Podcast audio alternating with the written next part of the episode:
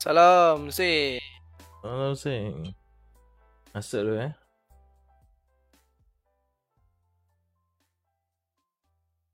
Angle aku okey tadi lah, kamera aku. Lighting okey. Okay, nanti.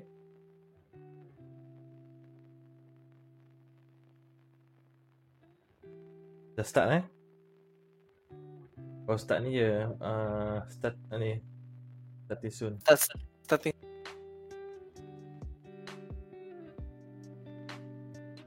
Kamu dalam 11 minit lagi. boleh boleh, tak salah.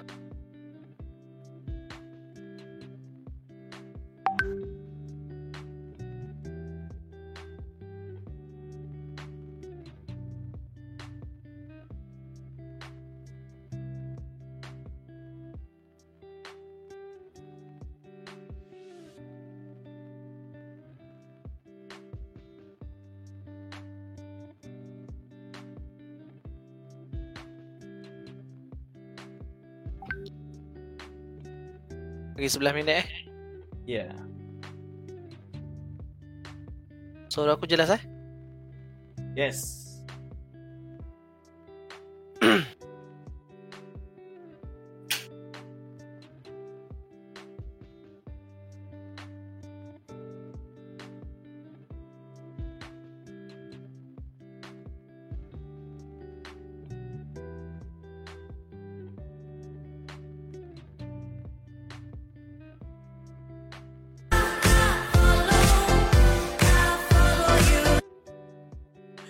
what's up, Dexter? Thanks for following my page. Thanks for follow my page. Thank you so much and welcome to the stream. Tonight will be podcast talk show, and the title will be will be based on educations, mostly to religions, Islamic religion. Title Songkok atau sejadah, adat atau ibadah. Apakah benda ni eh? Don't worry guys. Ustaz Syaiful akan terangkan.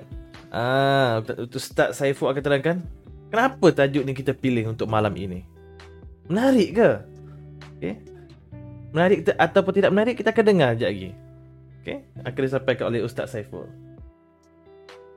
Bersama, bersama. Bukan aku seorang kan? Bersama.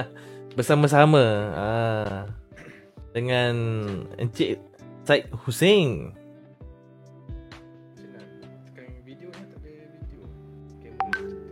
Monitor kau ada ni tak? Aku ada kamera ni aku dah cucuk lah tapi tak tahu macam nak keluarkan. Uh, apa cikgu? Kena tekan tu. Apa ni? Share video asa?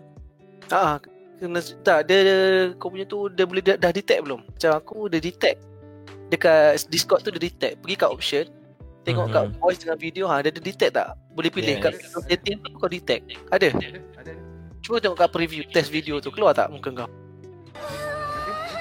Ah, okey. Kau kau je lah dekat video bawah tu yang atas dekat yang share your screen Dexter, thanks dia. for the like Dexter. Thank you so much. Muhammad Al-Bukhari, thanks for the like for the share. Thank you so much. Oh, tak pastilah. Macam Rock, Asal Rock jadi kena gitu. bagi ni kot, Rock kena bagi Eh tak ada, memang boleh masuk. Tak ada, tak ada tak ada kata kata ngarul.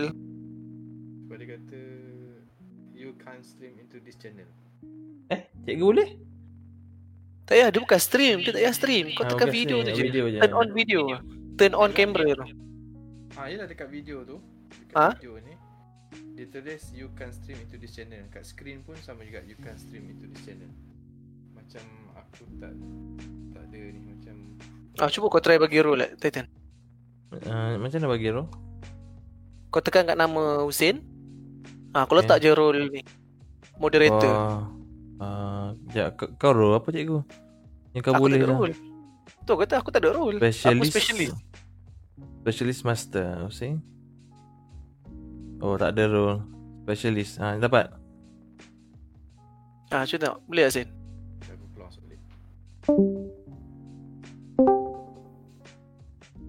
Ah, tak boleh lagi. Tak apa, tak payah. Pelik tu. Okay, ni nak bahasakan apa ni? Encik Fidaus eh. Encik Fidaus dengan siapa ni? Tuan apa ni? Hussein. Dengan Tuan Hussein. Nama kena nama formal.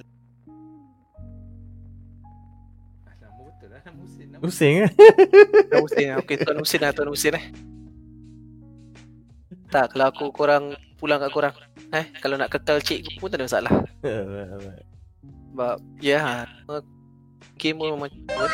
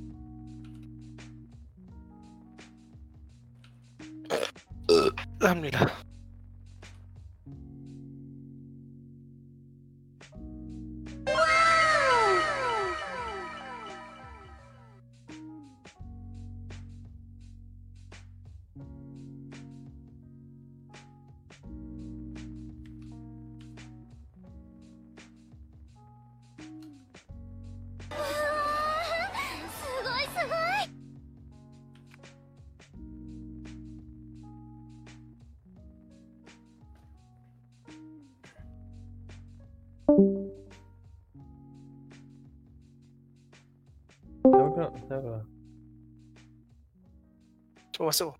Better kau lock je lah tadi kan. Channel ni. Dia lima orang je tu.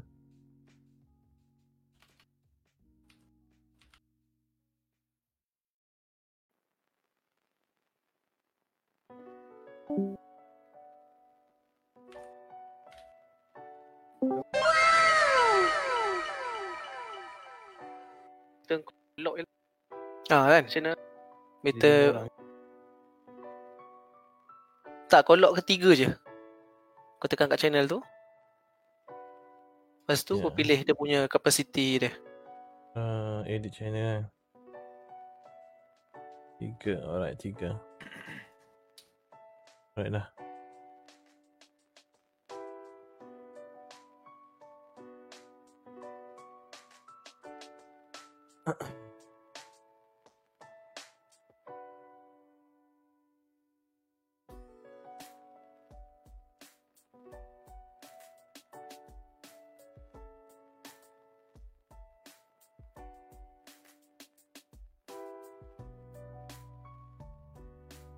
So guys, uh, kita punya podcast malam ni eh, aku akan upload juga dalam Spotify dengan Anchor eh sebagai kita punya audio audio podcast.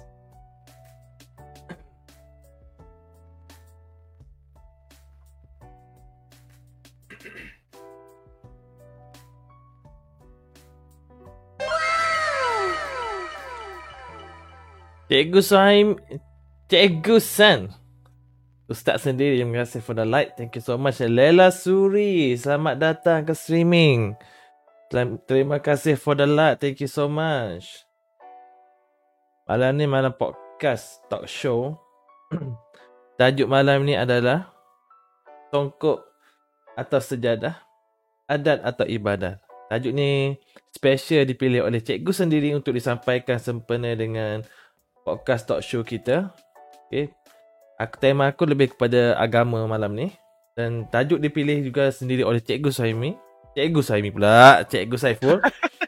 Cik saya supaya apa? Supaya uh, tajuk yang disampaikan ni orang kata menarik eh dan kena dengan isu semasa kita. Alright. Biasanya geng-geng uh, dalam bidang dia geng-geng ustaz sendirilah eh yang nampak benda ni, yang nampak benda ni. Kita bukan dalam bidang, kita tak nampak apa sebenarnya relate uh, apa? Relate lah eh antara yang berlaku kita di sekeliling kita dengan agama kita. So ustaz sendiri yang nampak apa cabaran dia, apa apa cabar, cabaran dia, dugaan dia eh. Kalau aku aku tak aku tak tahu kalau aku nak, sampaikan agama apa sebab apa? Sebab aku dah bukan dalam bidang dia. Ha. Right. mic aku clear eh, Tatan? Uish, clean and clear. Hussein, cuba cakap sikit Hussein. Assalamualaikum warahmatullahi Oh, slow, Hussein, Okay. Hussein, Hussein slow. Sin slow. Boleh Sin. boleh Jas. Okay, Assalamualaikum warahmatullahi wabarakatuh. Ah, okay. Ah, okay, clear. Loud and clear. Oh, Loud and clear. hash hash. Apa hash? Rainbow Hash. Wait for sesh. okay, kita boleh mula eh. Assalamualaikum dan selamat malam semua. Selamat datang ke streaming page Rock Titan bersama dengan aku malam ini Firdaus. Okay, malam ni adalah malam podcast talk show kita bersama dengan tetamu jemputan Ustaz Saiful dan juga Encik uh, Syed Hussein. Uh, mereka pun dah berada dalam Discord dan dah ready dah nak bagi talk apa yang uh, kita nak sama-sama se- secara santai uh, bersama-sama kita berkongsi uh, pendapat dan juga berkongsi ilmu pada malam ini. Okey, tajuk podcast talk show kita pada malam ini. Okey, tajuk ni bukan aku pilih eh. Aku tanya ustaz sendiri. Ustaz apa tajuk sesuai untuk uh, sesi podcast lebih kepada agama kita malam ni?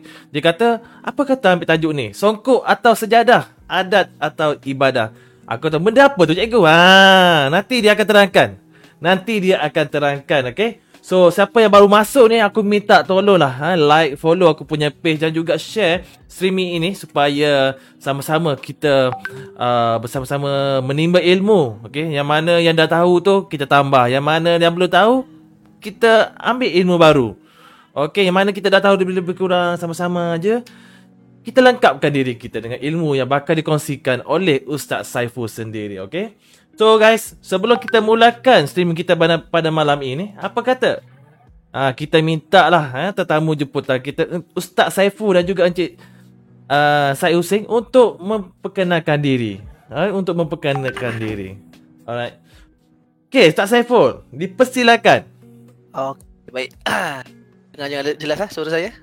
Okay, dengar. Okay, baik. okay, Assalamualaikum warahmatullahi taala wabarakatuh. Alhamdulillah rabbil alamin. Wassalatu wassalamu ala ashrafil anbiya wal mursalin wa ala alihi wa sahbihi ajma'in. Subhanaka amalana illam ta'lamtana illam alimul hakim walau hawla wala quwwata illa billahil aliyil azim. baik amma ba'. Ha, okay, ini kali pertama lah sebenarnya saya bagi talk secara online eh. Online. Sebab sebelum ni ha, dia online lah sebab sebelum ni saya apa-apa kita physical secara fizikal. Eh. Uh, jadi tak apa. Saya pertama kali saya ucapkan kita bersyukur kehadirat ilahi kerana dengan limpah kurnianya dengan nikmat Islamnya dengan segala nikmat yang diberikan kepada kita.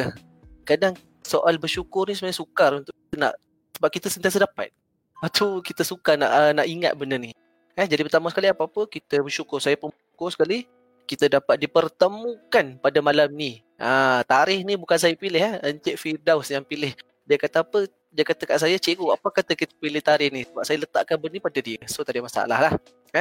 Hari Jumaat. Baru ha, Jumaat. Bagi Jumaat, orang tengah relax. Ya, orang betul. tengah tengah rest. Jadi bagi saya Hmm. macam ini waktu yang okey eh. Ha, tak ada view, kurang viewer tak apa. Sekurang-kurangnya saya boleh berkongsi dengan Cik Firdaus dengan Cik Syed Hussein sendiri. eh? Betul. Okey, sebelum tu kenalkan diri lah. Bak, bak kata orang bak kata orang tak kenal maka tak cinta je tak. Tapi cikgu dah cikgu dah ada isteri eh. Oh, saya dah beristeri. Ya, Oh, Alhamdulillah. okey. Ah, Saja pesan Okey. tu. Okey, bismillahirrahmanirrahim. Uh, nama yang diberikan alhamdulillah nama saya Muhammad Saiful Suhaim bin Muhammad Idris. Uh, lebih dikenali sebagai Ustaz Saiful ataupun Cikgu San. Ya, sebenarnya saya kenal dekat uh, saya kenal dengan Cik Firdaus ni melalui platform gaming. Jadi saya lebih dikenali sebagai Cikgu San lah. Eh, saya berkejaya alhamdulillah saya berkejaya sebagai seorang besar yang ber- bertepatan Majlis Agama Islam Wilayah Tuan. Uh, nak kata saya ni ustaz yang kelima tidak. Saya pun sebenarnya takut nak pegang title seorang ustaz tu. Sebab sekarang ni macam saya tahulah eh macam-macam dia punya dugaan dia sebagai seorang ustaz tu banyak lah eh. So ah buat masa ni itulah saya kata bagi mukadimah pengenalan saya ah sekiranya ada benda nak menambah lagi saya tambahkan kemudian insyaallah Okey baik terima kasih Cik Firdaus boleh teruskan kepada Tuan Hussein kita Alright, terima kasih Ustaz Saiful. Oi, Ustaz ni seorang orang kata gamer juga cikgu eh. Ah, seorang gamer. Dan juga orang kata setiap malam ada main game sekali, okay? So walaupun orang kata main game main game juga tapi agama kita jangan tinggal kan. Ada benda Ya, yang orang kata bagi aku lah, di samping kita main game sebenarnya kita ada buat dosa kecil. Eh, kita tengok benda-benda yang tak patut dalam game kan. Benda-benda tak patut. Apa pun kita jangan terlalu aku kata obses eh. Obses Obses, sangat ya. terlalu game. dan anggap benda tu sebagai hobi kita saja eh. Hobi kita saja untuk uh, habiskan masa cari kawan baru. Macam aku sendiri jumpa cikgu pun dalam game. Ha, jumpa dalam game banyak geng-geng ni dah lepak dekat luar tak boleh kan atas faktor covid atas faktor tempat masa akhir sekali dalam game kita akan berjumpa alright alright Tetamu kedua kita, uh, tetamu kedua kita cuma ada masalah uh, kamera sikit tapi kita akan uh, dapat dengar suara yang orang kata yang romantik dia. Okay. So, so saya persilakan lah uh, Encik Syed Hussein untuk perkenalkan diri.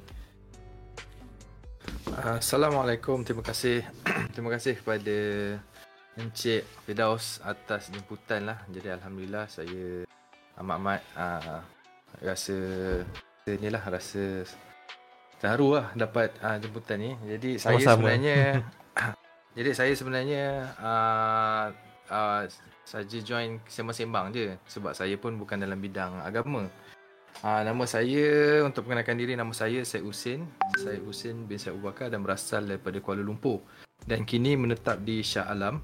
Uh, dan bertugas uh, di Putrajaya Kementerian Pendidikan dan uh, saya juga adalah uh, seorang aktivis aktivis NGO eh.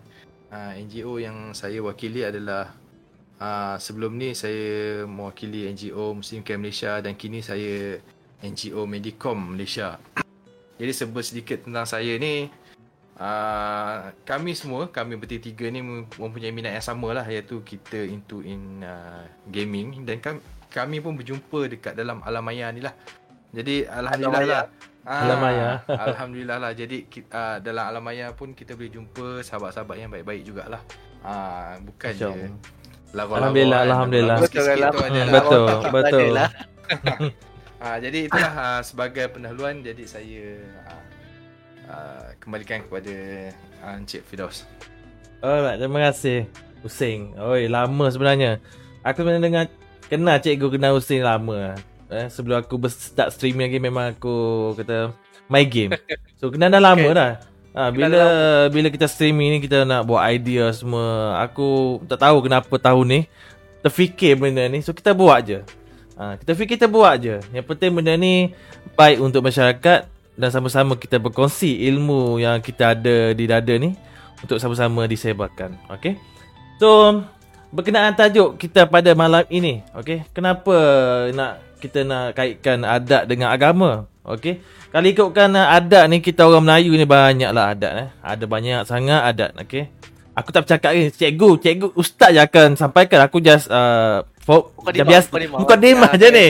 Okey. Adat resam orang Melayu ni memang banyak. Ada yang baik, ada yang tak baik. Bukan tak baik lah, orang kata tak sesuai, kurang sesuai dengan agama Islam kita. Okey.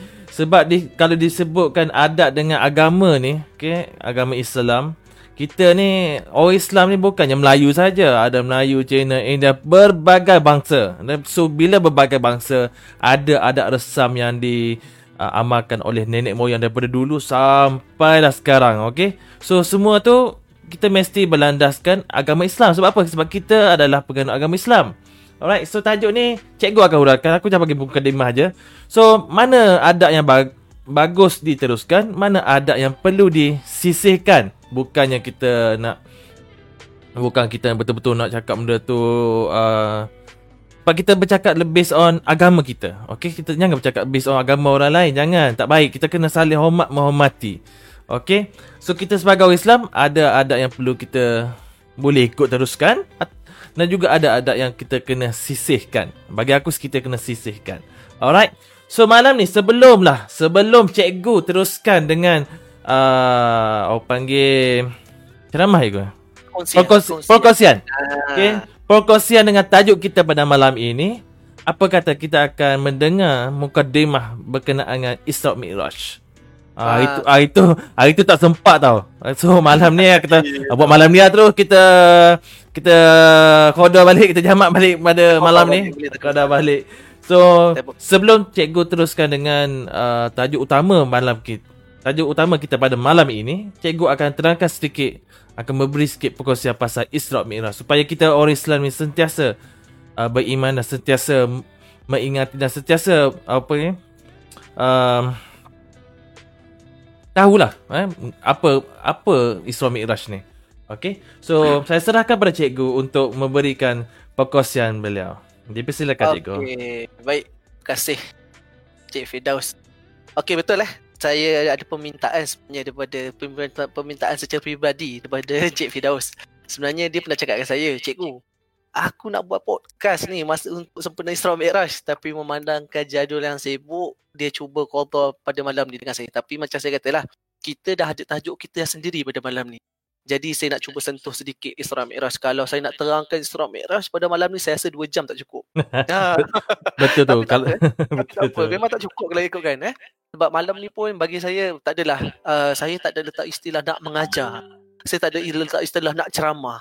Sebab nama podcast ni saya anggaplah saya sekadar berkongsi dengan kalian, berkongsi dengan tuan, berkongsi dengan perempuan sekiranya Betul ada. tu. Betul Eh? tu. Ah, sebab macam saya kata, viewer sikit tak ada masalah. Asalkan niat saya yang pertama, saya nak berkongsi ilmu yang saya ada supaya orang lain tahu. Mungkin ada benda yang saya tak tahu tapi Encik Firdaus tahu, berkongsi juga pada malam ni juga. Ada benda yang saya tak tahu, Encik uh, Syed Hussein tahu, boleh berkongsi juga dengan saya. Kita bertukar-tukar ilmu. Sebab itu, sebab Tok Guru saya selalu pesan, kalau nak ilmu ni bertahan lama, share dengan orang. Uh, itu salah satu pegangan Tok Guru saya yang saya pegang sehinggalah saya menjadi cikgu sampai sekarang. Sebab itulah eh sebab saya nak ilmu yang ada pada kita ni berkekalan. Okey, bila kita sebut tentang Isra Mi'raj, semua orang tahu Isra Mi'raj tu apa. Si ada lagu bagi Isra Mi'raj tu apa, Nabi naik burak ke pada ke sini ke mana. Tapi saya nak highlightkan pada malam ni sebab saya nak ringkaskan kan. Kita nak sebab bila kita tentang Isra Mi'raj semua orang tahu Isra Mi'raj itu satu penghijrahan. Eh, penghijrahan ke arah yang lebih baik. Jadi saya nak tekankan pada malam ni hijrah apa yang banyak orang tanya saya apa yang kita nak boleh apa yang kita nak aplikasikan hijrah ni dalam hidup kita ni ustaz? Banyak orang tanya saya.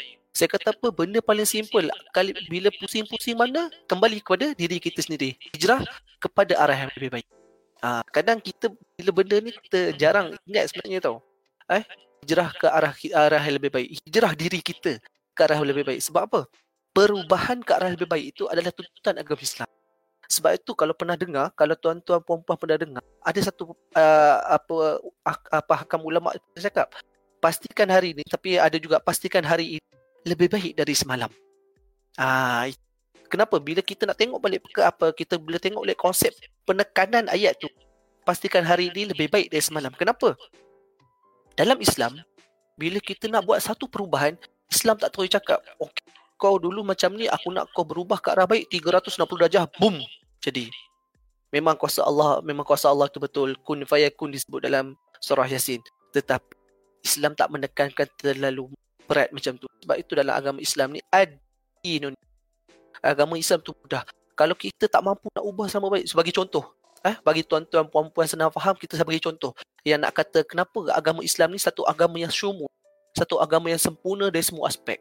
Contoh kalau kalau tuan-tuan tahu kalau tak tahu saya kongsi. Okey uh, ada saudara baru baru masuk Islam dan dia ada tattoo. Apa kaedah penyelesaian dia dalam agama Islam? Kalau dulu eh kalau dulu kalau macam ulama-ulama yang berat dia banyak letakkan okey kau kena buang tattoo tu no matter what happen. Ah nampak. Saya kalau time-time ni masih cakap putih sikit. Jangan ustaz tak pernah cakap putih eh. eh. No matter what happen you must remove the tattoo. Eh? Ah tapi tak. Dalam agama Islam bila ulama istimbatkan balik sekiranya kaedah membuang tatu sakit, uh, menyakitkan, memerlukan banyak duit sampai menyusahkan orang yang tu. Islam kata apa? Simpan je tatu tu, anggap itu sebagai tanda kejahilan kita. Sampai tahap macam tu. Eh?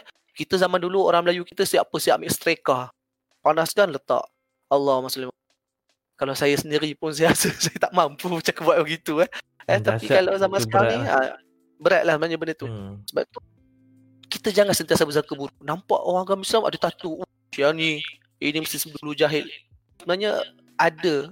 Kalau dalam agama Islam kita panggil benda tu sebagai rukhsah. Iaitu keistimewaan. Ada benda-benda yang Islam letakkan keistimewaan untuk menjaga apa kata apa umat tu sendiri. Bet, betul tak? Tipulah saya kata, saya kata tak sakit ayin ayin badan kita, panaskan badan kita dengan benda-benda macam semata-mata nak Mhm. hilangkan tattoo. Eh, memang sakit sebenarnya. Tapi kat situ Islam mudahkan. Islam kata apa? Okey tak apa. Simpan. Ha, tak anggaplah benda tu sebagai bagi bagi kau ingat itu adalah tanda kejahilan kau dulu. Ah, itu nampak. Itu kiasan saya bagi kenapa nak kata agama Islam tu. So kita sebagai umat Islam kalau kita tak mampu berubah lebih banyak tak ada masalah. Eh? Buat sikit-sikit. Sentiasa buat sikit-sikit. Eh, ubah supaya kebaikan tu jadi sebati dalam diri kita. Sebagai contoh senang. Kalau kalau hari ini kalau hari ini kita jarang nak bers- nak bercakap baik-baik dengan orang, jarang nak beramah beramah bagi saya maksud saya beramah ni uh, pandai bercakap dengan orang macam orang lebih dewasa, orang lebih tua. Kita uh, kita cakap dengan hormat. Kita buat slow-slow. Eh, dari hari ke hari kita perbaiki diri kita. InsyaAllah. InsyaAllah, eh, insyaAllah. Hmm. Sebab tu saya kata jangan bila kita nak ubah diri kita depan ibarat Hmm. macam twist langit dengan bukan. Eh, kalau buat kalau mampu buat tak ada masalah, sangat digalakkan. Tapi kalau tak mampu slow-slow.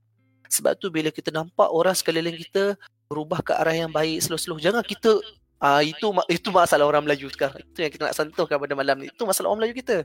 Bila nampak kawan kita nak ubah sikit, alah kau kau dulu pun macam ni tak payahlah. Nampak? Kita tak ada langsung sokongan dari arah kebaikan. Kemana pergi sokongan mental kita? Sokongan fizikal memang tidak lah. Eh, kenapa jadi perkara-perkara macam ni? Hmm. Sebab tu kalau kita jadi nampak orang sekalian kita kalau daripada dulu tak bertudung, ini kalau saya sentuh bab muslimat lah. Eh, kalau daripada dulu tak bertudung, baru pakai tudung, tiba kita pula kecam. Ah, kau pakai tudung, baju ketat. Sabar, sabar. Cuba le- letak tangan kat dada kejap, sabar, bertenang. Tenang, pok bertenang.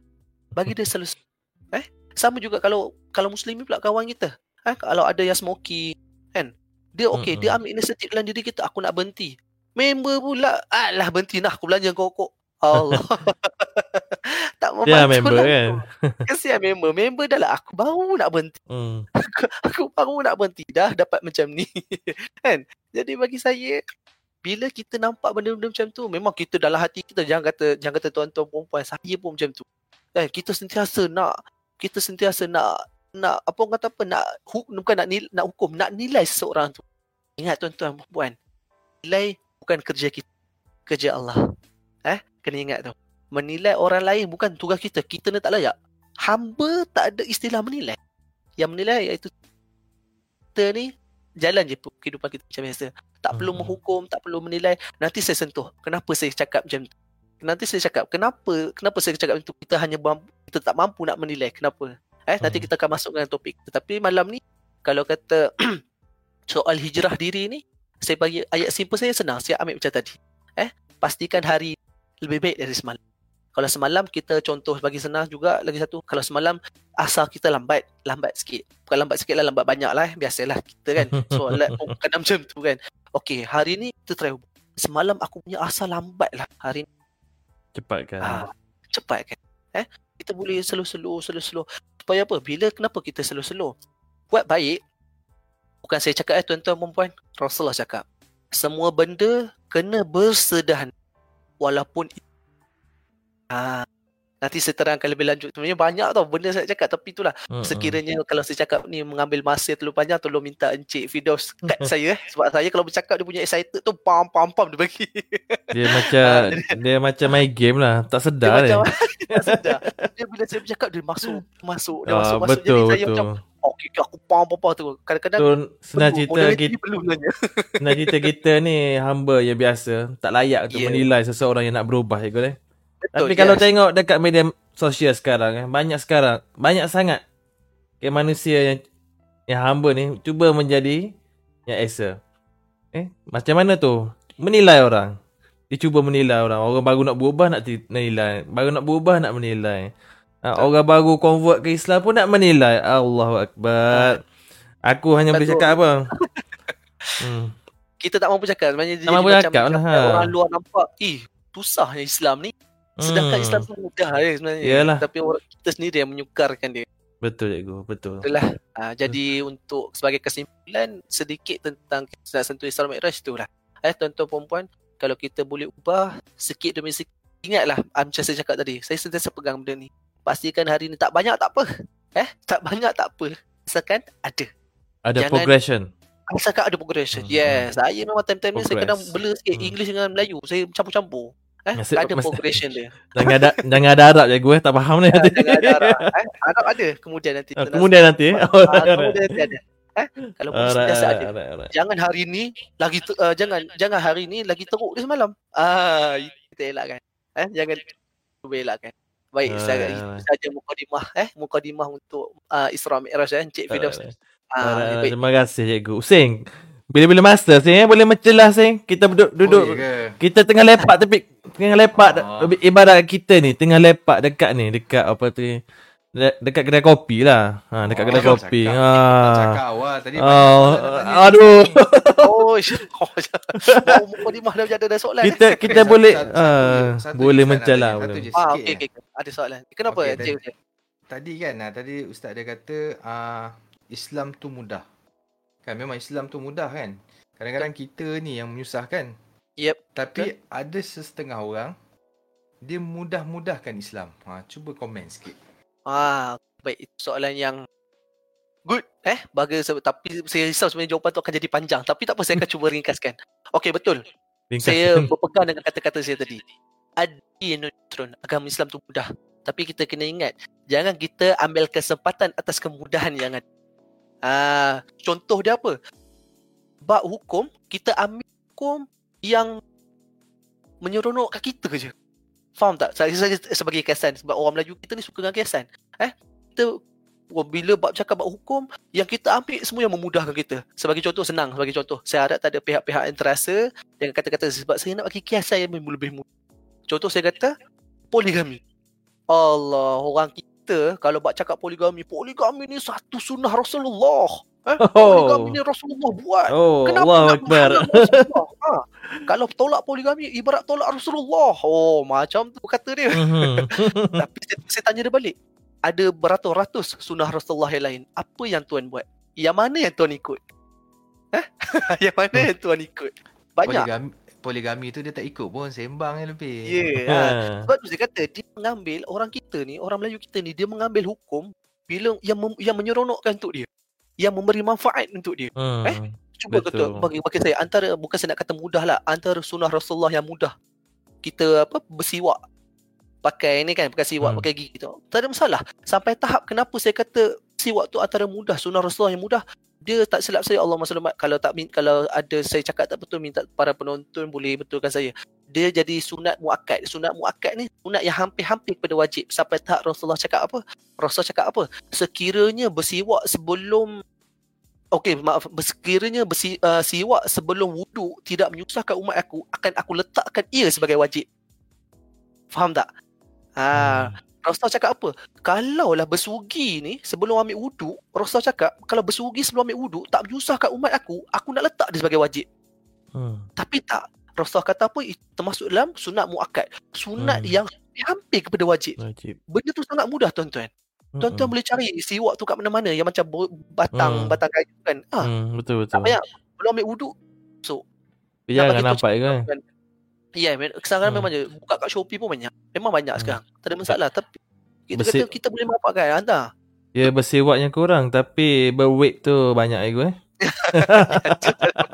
Ah, ya tu, ya tu saya tak elak lah benda tu eh. Ah, sebab macam benda-benda macam tu nanti dia salah satu isu-isu sensitif eh. Oh, okey, okey. Saya Eh, boleh sebenarnya saya sentuh tapi kita cuba elakkan lah sebab bahasa kalau boleh saya nak sentuh fokus ke topik Yeah. kita je. Ha, kalau kalau nak sentuh bab vape, bab smoking, Oi, Allah. ja- jauh jauh ke laut Ah. cikgu nanti eh. jauh ke laut tu nanti saya Aduh, takut sensitif saya- sensitif betul tu. Sensitif betul tu. Ah okey Hmm. boleh eh jelaskan Encik Hussein ah bagi saya macam tu. Sebab Kalau boleh memang agama Islam tu mudah. Tapi kalau boleh kita nak ambil menyeluruh. Bila bab hukum, bila bab agama kita ambil secara menyeluruh. Tak payah kita Hmm. ambil yang oh yang ni mudah aku ini menyeronokkan aku kau ambil lah yang ni. Tapi benda-benda cikgu kadang kadang aku nampak cikgu ramai yang ambil sesetengah. Sesetengah. Yes, Ah, i, hmm. sikit eh Encik Firdaus. Ramai. Ramai. Ha, ramai yang ambil setengah. Aku aku pun kadang-kadang confused. Betul ni cakap ni sampaikan. Aku jadi keliru kan. Jadi sebab tu aku benda-benda agama ni aku tak semudahnya nak sebarkan orang kata WhatsApp ke share ke tak tak semudah tu lah. Sebab aku nak betul-betul pasti adakah benda tu dia terangkan secara sepenuh ataupun separuh saja. Yep. Ha, aku Okay, risau betul bab-bab ni. Okay? So, kita uh, kalau kalau kita ada macam Cik Firdaus sendiri dia ada kenalan dengan saya. So kadang-kadang dia pun ada juga bertanya tentang kesahihan. Betul ke cikgu? Benda ni okey saya cuba bantu. Sebab Hmm. macam jujur walaupun saya berada di bidang saya iaitu bidang agama. Tapi Hmm. saya jujur cakap dengan tuan-tuan perempuan eh. Kiranya soalan itu di luar saya punya ilmu pengetahuan, saya takkan beri jawapan. Saya, saya minta saya takkan beri jawapan, saya akan minta saya refer dulu. Kalau saya Hmm. tak mampu rujuk kitab-kitab yang saya ada, saya akan rujuk sahabat-sahabat saya ada pejabat mufti wilayah. Hmm. Ah, baru saya akan mampu bagi jawapan. So, kita Yalah. sebab bab hukum ni, saya tak boleh sebab bila sebut bab hukum, kita tak boleh nak oh ambil dalil akli, bantai dalil akli. Dalil akli ni Hmm. tuan-tuan dalil yang melibatkan akal yang Hmm. manusia fikir. Tapi Fikir. saya kena bagi dalil nakli. Dalil yang Allah turunkan melalui had, uh, daripada Al-Quran ataupun Hmm. Rasulullah melalui hadis. Saya Hmm. tak boleh lah jadi macam bab-bab ahli politik. Bila bercakap tak ada tauqid, tak ada penguat. Saya Tak bukan jadi macam penguat, tu. Eh? Ah, tak ada penguat. Sebab Itulah. bila kita bercakap pumpam-pumpam, tak ada penguat, di ibarat cakap kosong. Hmm. Ah, jadi bila kita nak bercakap bukan soal agama saja, semua benda. Bila Dia- kita cakap ah, letakkan benda tauqid penguat tu sama ada fakta ataupun apa-apa yang lain. Itulah. Yes. Seelok-eloknya benda agama ni kalau tak pasti jangan kongsi. Tanya ustaz Benar. betul. Tanya ustaz. Ah, tidak pasti Ah. jangan kongsi. Satu lagi, tanya ustaz, jangan tanya Insta famous. Hmm. itu Ah, salah betul. Itu salah Tanya kita. tanya ustaz yang betul-betul orang kata kalau kita Ya. kena ustaz tu ustaz tu boleh jawab. Uh, kita tanya dia. Kalau ustaz tu tak boleh jawab, minta ustaz tu uh, tolong apa uh, cari, tolong dia untuk Betul jawabkan betul. persoalan. Saya saya nak Hmm. itulah saya nak sentuh sikit eh Cik Firdaus. Sebenarnya saya sedikit terkilan lah dengan rakyat Malaysia tau. Saya rakyat Malaysia tu terutamanya orang kita orang Melayu. Ada soalan-soalan yang macam soalan-soalan agama yang simple bagi saya tak ada masalah untuk dia tanya dengan Insta famous tetapi bagi saya macam benda tu kita fikir secara logik. Eh, kalau kereta kita rosak, kita hantar ke bengkel ke kita hantar ke salon? Ibarat Ah, itu Kiasan betul. ibarat orang saya Kiasan bagi ah, betul tu, saya betul. bila bercakap tuan-tuan eh tuan-tuan perempuan saya bila cakap saya suka bagi kiasan perumpamaan eh kalau kereta kita rosak kita nak hantar ke bengkel ke ke salon mesti kita kata hantar ke bengkel sama juga dengan perkara tadi kalau kita kalau kita ada soalan agama ada soalan tentang apa persoalan tentang agama kenapa kita nak pergi tanya dengan insta famous nak tanya dengan artis sekarang ni platform ustaz-ustaz pelbagai eh Lepas tu saya, ah, Alhamdulillah saya nampak ada soalan daripada sahabat saya Omar Reza. Kalau refer Google Hmm. macam mana pula? Okey Hmm. tuan-tuan perempuan tak ada masalah. Tetapi dengar sepunya penekanan saya eh. Kalau nak refer Google, saya cadangkan refer website yang dikeluarkan oleh Majlis Agama Islam Wilayah Persekutuan ataupun Jabatan Agama Islam Negeri masing-masing. Ah, tapi satu lagi pesanan saya. Bila kita nak menuntut ilmu ni kita kena ada guru. Jadi, jangan kita main baca je sebab apa kadang-kadang dari segi bacaan pun kita boleh salah tafsir. Ha, kita faham dari segi kod lain. Ha, jadi macam saya kata, apa-apa kita masih kena refer. Melainkan tuan-tuan dah tahu dah jawapan dia cuma lupa. Ha, cuma lupa itu tak apalah nak refer Google ke nak refer website. Uh, Jabatan Agama Islam ke apa itu tak ada masalah contoh sebagai contoh. Uh, uh, kalau kita nak tengok secara menyeluruh secara ber- berturut ambil wuduk macam mana. Jujur cakap saya rasa semua orang tahu. Betul tak tuan-tuan? Semua orang tahu cara berwuduk dengan batu semua tapi kadang-kadang kita lupa. So kita nak buat refer, kita nak rujuk balik. Ah, baru kita tengok website-website tapi jangan elakkan blogspot blogspot sebab sekarang ni Hmm. banyak yang tidak pasti dikongsi. Jadi saya risau. Ya betul Ego. Aku aku sendiri pun Ego tengok daripada laman web Majlis Agama Islam. Bab-bab contoh yang baru-baru ni bab-bab uh, ucapan Christmas yang orang duduk macam-macam kan. Aku sengaja aku tak perlu apa kita nak pin ni. Kita pergi rujuk orang kata laman website laman website yang mufti dah sendiri dah uh, keluarkan Yes, fatwa ah. sendiri. Tengok kat situ sudah. Hmm. Betul. Tambah sekarang pun alhamdulillah Dr Zul mufti kita uh, Hmm. menteri agama kita yang sebelum ni mufti wilayah kita pun dah buat satu inisiatif baru. Eh, Hmm. Kalau tuan-tuan perasan, puan-puan perasan ada satu yang uh, mufti buatkan satu website baru yang dihandle oleh peja- uh, Jabatan Mufti Wilayah yang berkaitan dengan soalan-soalan ma- permasalahan baru. Uh, soalan Hmm. contohnya macam Cik sebut. Apa hukum kita nak menyebut uh, Selamat uh, Merry Christmas pada orang bukan Islam? Hmm, hmm. Ada soalan-soalan baru. Sebab kalau kita tengok rujuk pada kitab, kalau kita rujuk pada kitab, rujuk pada Quran, dia banyak soalan uh, banyak orang kata permasalahan lama. Hmm, Eh, Tapi bila benda-benda baru ulama-ulama ulama-ulama akan istimatkan balik. Dia akan ijma ulama semula. Sebab hmm. tapi kita akan uh, akan berdasarkan Quran jugalah. Ha? Jadi macam bagi saya tak ada masalah Encik Roma Omar Reza. Kalau nak refer Google tak ada masalah pastikan tempatnya betul. Kalau tak pasti boleh refer orang yang lebih fasih orang yang berada di bidang ah baik itu saja jelas untuk soalan Husin saya sekalikan terus dengan soalan sahabat saya ni Omar Reza ni sekalikan terus Okey okay, baik Cik Bidal. Tu, tu baru mukadimah. Mukadimah Baru mengenai mukadimah, Islam. Mi'raj dan juga apa kata samping-samping cikgu berkongsi uh, ber- berkenaan dengan Islam Mi'raj. Kalau korang ada soalan-soalan yang orang kata tiba-tiba nak tanya lah, macam macam dah lama terbuku ni apa, nak tanya sikit lah. Okay, korang boleh lah eh, yang mana yang tengah tengok ni boleh type eh dekat komen Facebook tu insya-Allah eh. Cikgu sendiri pun akan tengok bersama dengan saya. So kalau saya tertinggal cikgu sendiri akan tengok dan kita sama-sama dengan penjelasan daripada Ustaz Saiful. Kalau Ustaz Saiful uh, boleh terangkan. Macam Ustaz Saiful cakap, kalau dia tak boleh terangkan dia akan cakap. Uh, kita tak dalam agama ni tak boleh main taram. Okey. Betul. Eh, matematik, matematik, sains, benda lain kau orang boleh taram, tapi agama jangan dibuat taram-taram Jangan. guys. Jangan. Jangan sesekali eh. Bab agama, Hmm. bab agama tak ada jawapan objektif je tuan. Tak ada, Kita nak tak ada. Ni, ah, ah, Hmm. yang ni. Ah, nak, nak, ah, Ya, yang ni. Ah, tak ada. tak ada, tak ada. Dia mesti tanya orang yang pakar. Mesti tanya Okay, yang aku aku sendiri, orang kata aku sendiri kadang oh tak tahu kan. Betul ke ni kan? Tanya ustaz. Tanya ustaz cari betul-betul. Ha, ja- hingga pasti ha, sehingga pasti kalau benda tu uh, tak menggugat keharmonian, tak perlu kita tulis dekat uh, laman web. Dan apa? Dalam laman sosial kita. Kita simpan sebagai tu adalah iman kita. Okay, sama-sama. Kita, kita simpan untuk kita lah. Kita berkongsi dengan orang terhampir dengan kita.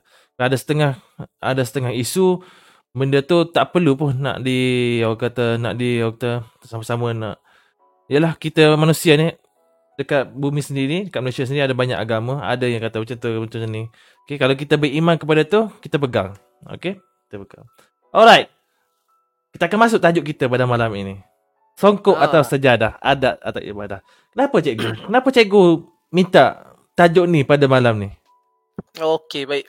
Tadi tuan-tuan minta maaf kalau saya cakap banyak mukadimah. Tapi saya cakap, saya Hmm. kalau dia datang excited dia tu, dia bercakap dia non-stop. Dia dia tak apa tak apa. Podcast ni ibarat kita main Ah. game, ibarat main game lah. Eh aku Dia main aku main dua game je ni. Hmm, 10 game.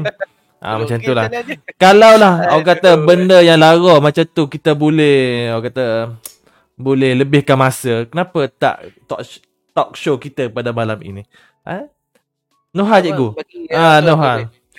kalau viewer kalau viewer ada perkongsian boleh kongsikan sebab saya sendiri pun tengah tengok Ah. uh, live ni so kalau ada perkongsian apa-apa yang boleh kita bincangkan bersama malam ni tak ada masalah. Tak ada Ah, masalah. kita bincangkan. Namun Hmm. podcast ni dia ibarat sembang santai je. Tak ada Tak- macam nak Hmm. ceramah duduk diam sedengar saya bercakap. Tua dengar lepas tu sengguk-sengguk kan.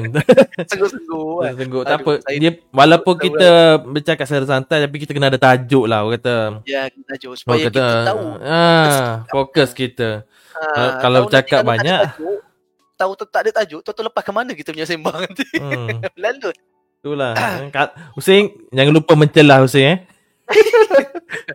Husin dia banyak dia dia oh, dia banyak fikir okey apa soalan Ah. aku nak bagi. Sebab antara kami ni eh, guys, antara kami ni Hussein ni senior. Ah, senior. Senior lah. Sebab Dia an- Dia antara yang dia- orang Cik kata Husin. walaupun kita orang ni ada yang apa 40-an, 30-an, 20-an, ada juga yang masih sekolah tapi walaupun umur tu berbeza tapi hormat hormat bukan hormat kepada game je, hormat kepada umur dengan dan juga ilmu. Bagi aku hormat kita nak hormat manusia ni hormat umur, ilmu yang dia ada dan umur umur dan ilmu yang dia ada. Okey, aku tak anggap walaupun dah aku sendiri eh uh, pesyarah. Aku uh, walaupun berjumpa dengan uh, budak muda pada aku tapi aku hormat juga dia. Sebab apa? Umur dia dan juga ilmu dia. Tu je manusia kita boleh nak hormat. Bukan hormat based on duit bukan. Aku tak hormat manusia Betul. yang bukan tak hormat. Maksudnya aku tak utamakan. Aku tak utamakan benda tu. Bagi aku kita tengok umur. Kalau dia, dia tua pada kita, kita kena hormat. Kalau dia muda pada kita, kita kena sayang. Harta bukan pengukur untuk hormat. Ya, yeah, harta bukan pengukur. Senang cerita kan. Betul. Ha, so Hussein ni antara gamers Orang kata dalam grup kita orang Dia otai sekali Dia otai sekali lah kau, kau orang kena faham lah Otai dia macam mana Nak sebut Otak kan dia relax. ah, Tengok tapi itulah eh, Disebabkan oleh um, Disebabkan oleh perbezaan umur kita orang Dia ada ilmu yang Dia masih uh, Yang dia ada Sebab tu aku jemput dia seba- sebagai tetamu jemputan juga untuk sama-sama orang kata lepak chill dalam podcast talk show pada malam ini. Okay, so untuk tajuk ni cikgu, kenapa cikgu? Boleh terangkan sikit cikgu? Bukan sikit okay. cikgu. Ah uh, penuh pun tak apa cikgu. Ah uh, aku aku aku aku dengan Husin ni akan mencelah-celah je. Okay, boleh boleh tak ada masalah. Eh, okay, sebenarnya mana? pemilihan tajuk ni ambil masa sebenarnya ya tuan-tuan perempuan yang berada di live uh, ROG Titan. Sebenarnya pemilihan tajuk ni memainkan peranan yang penting. Eh, dia dia ibarat persepsi utama kita lah.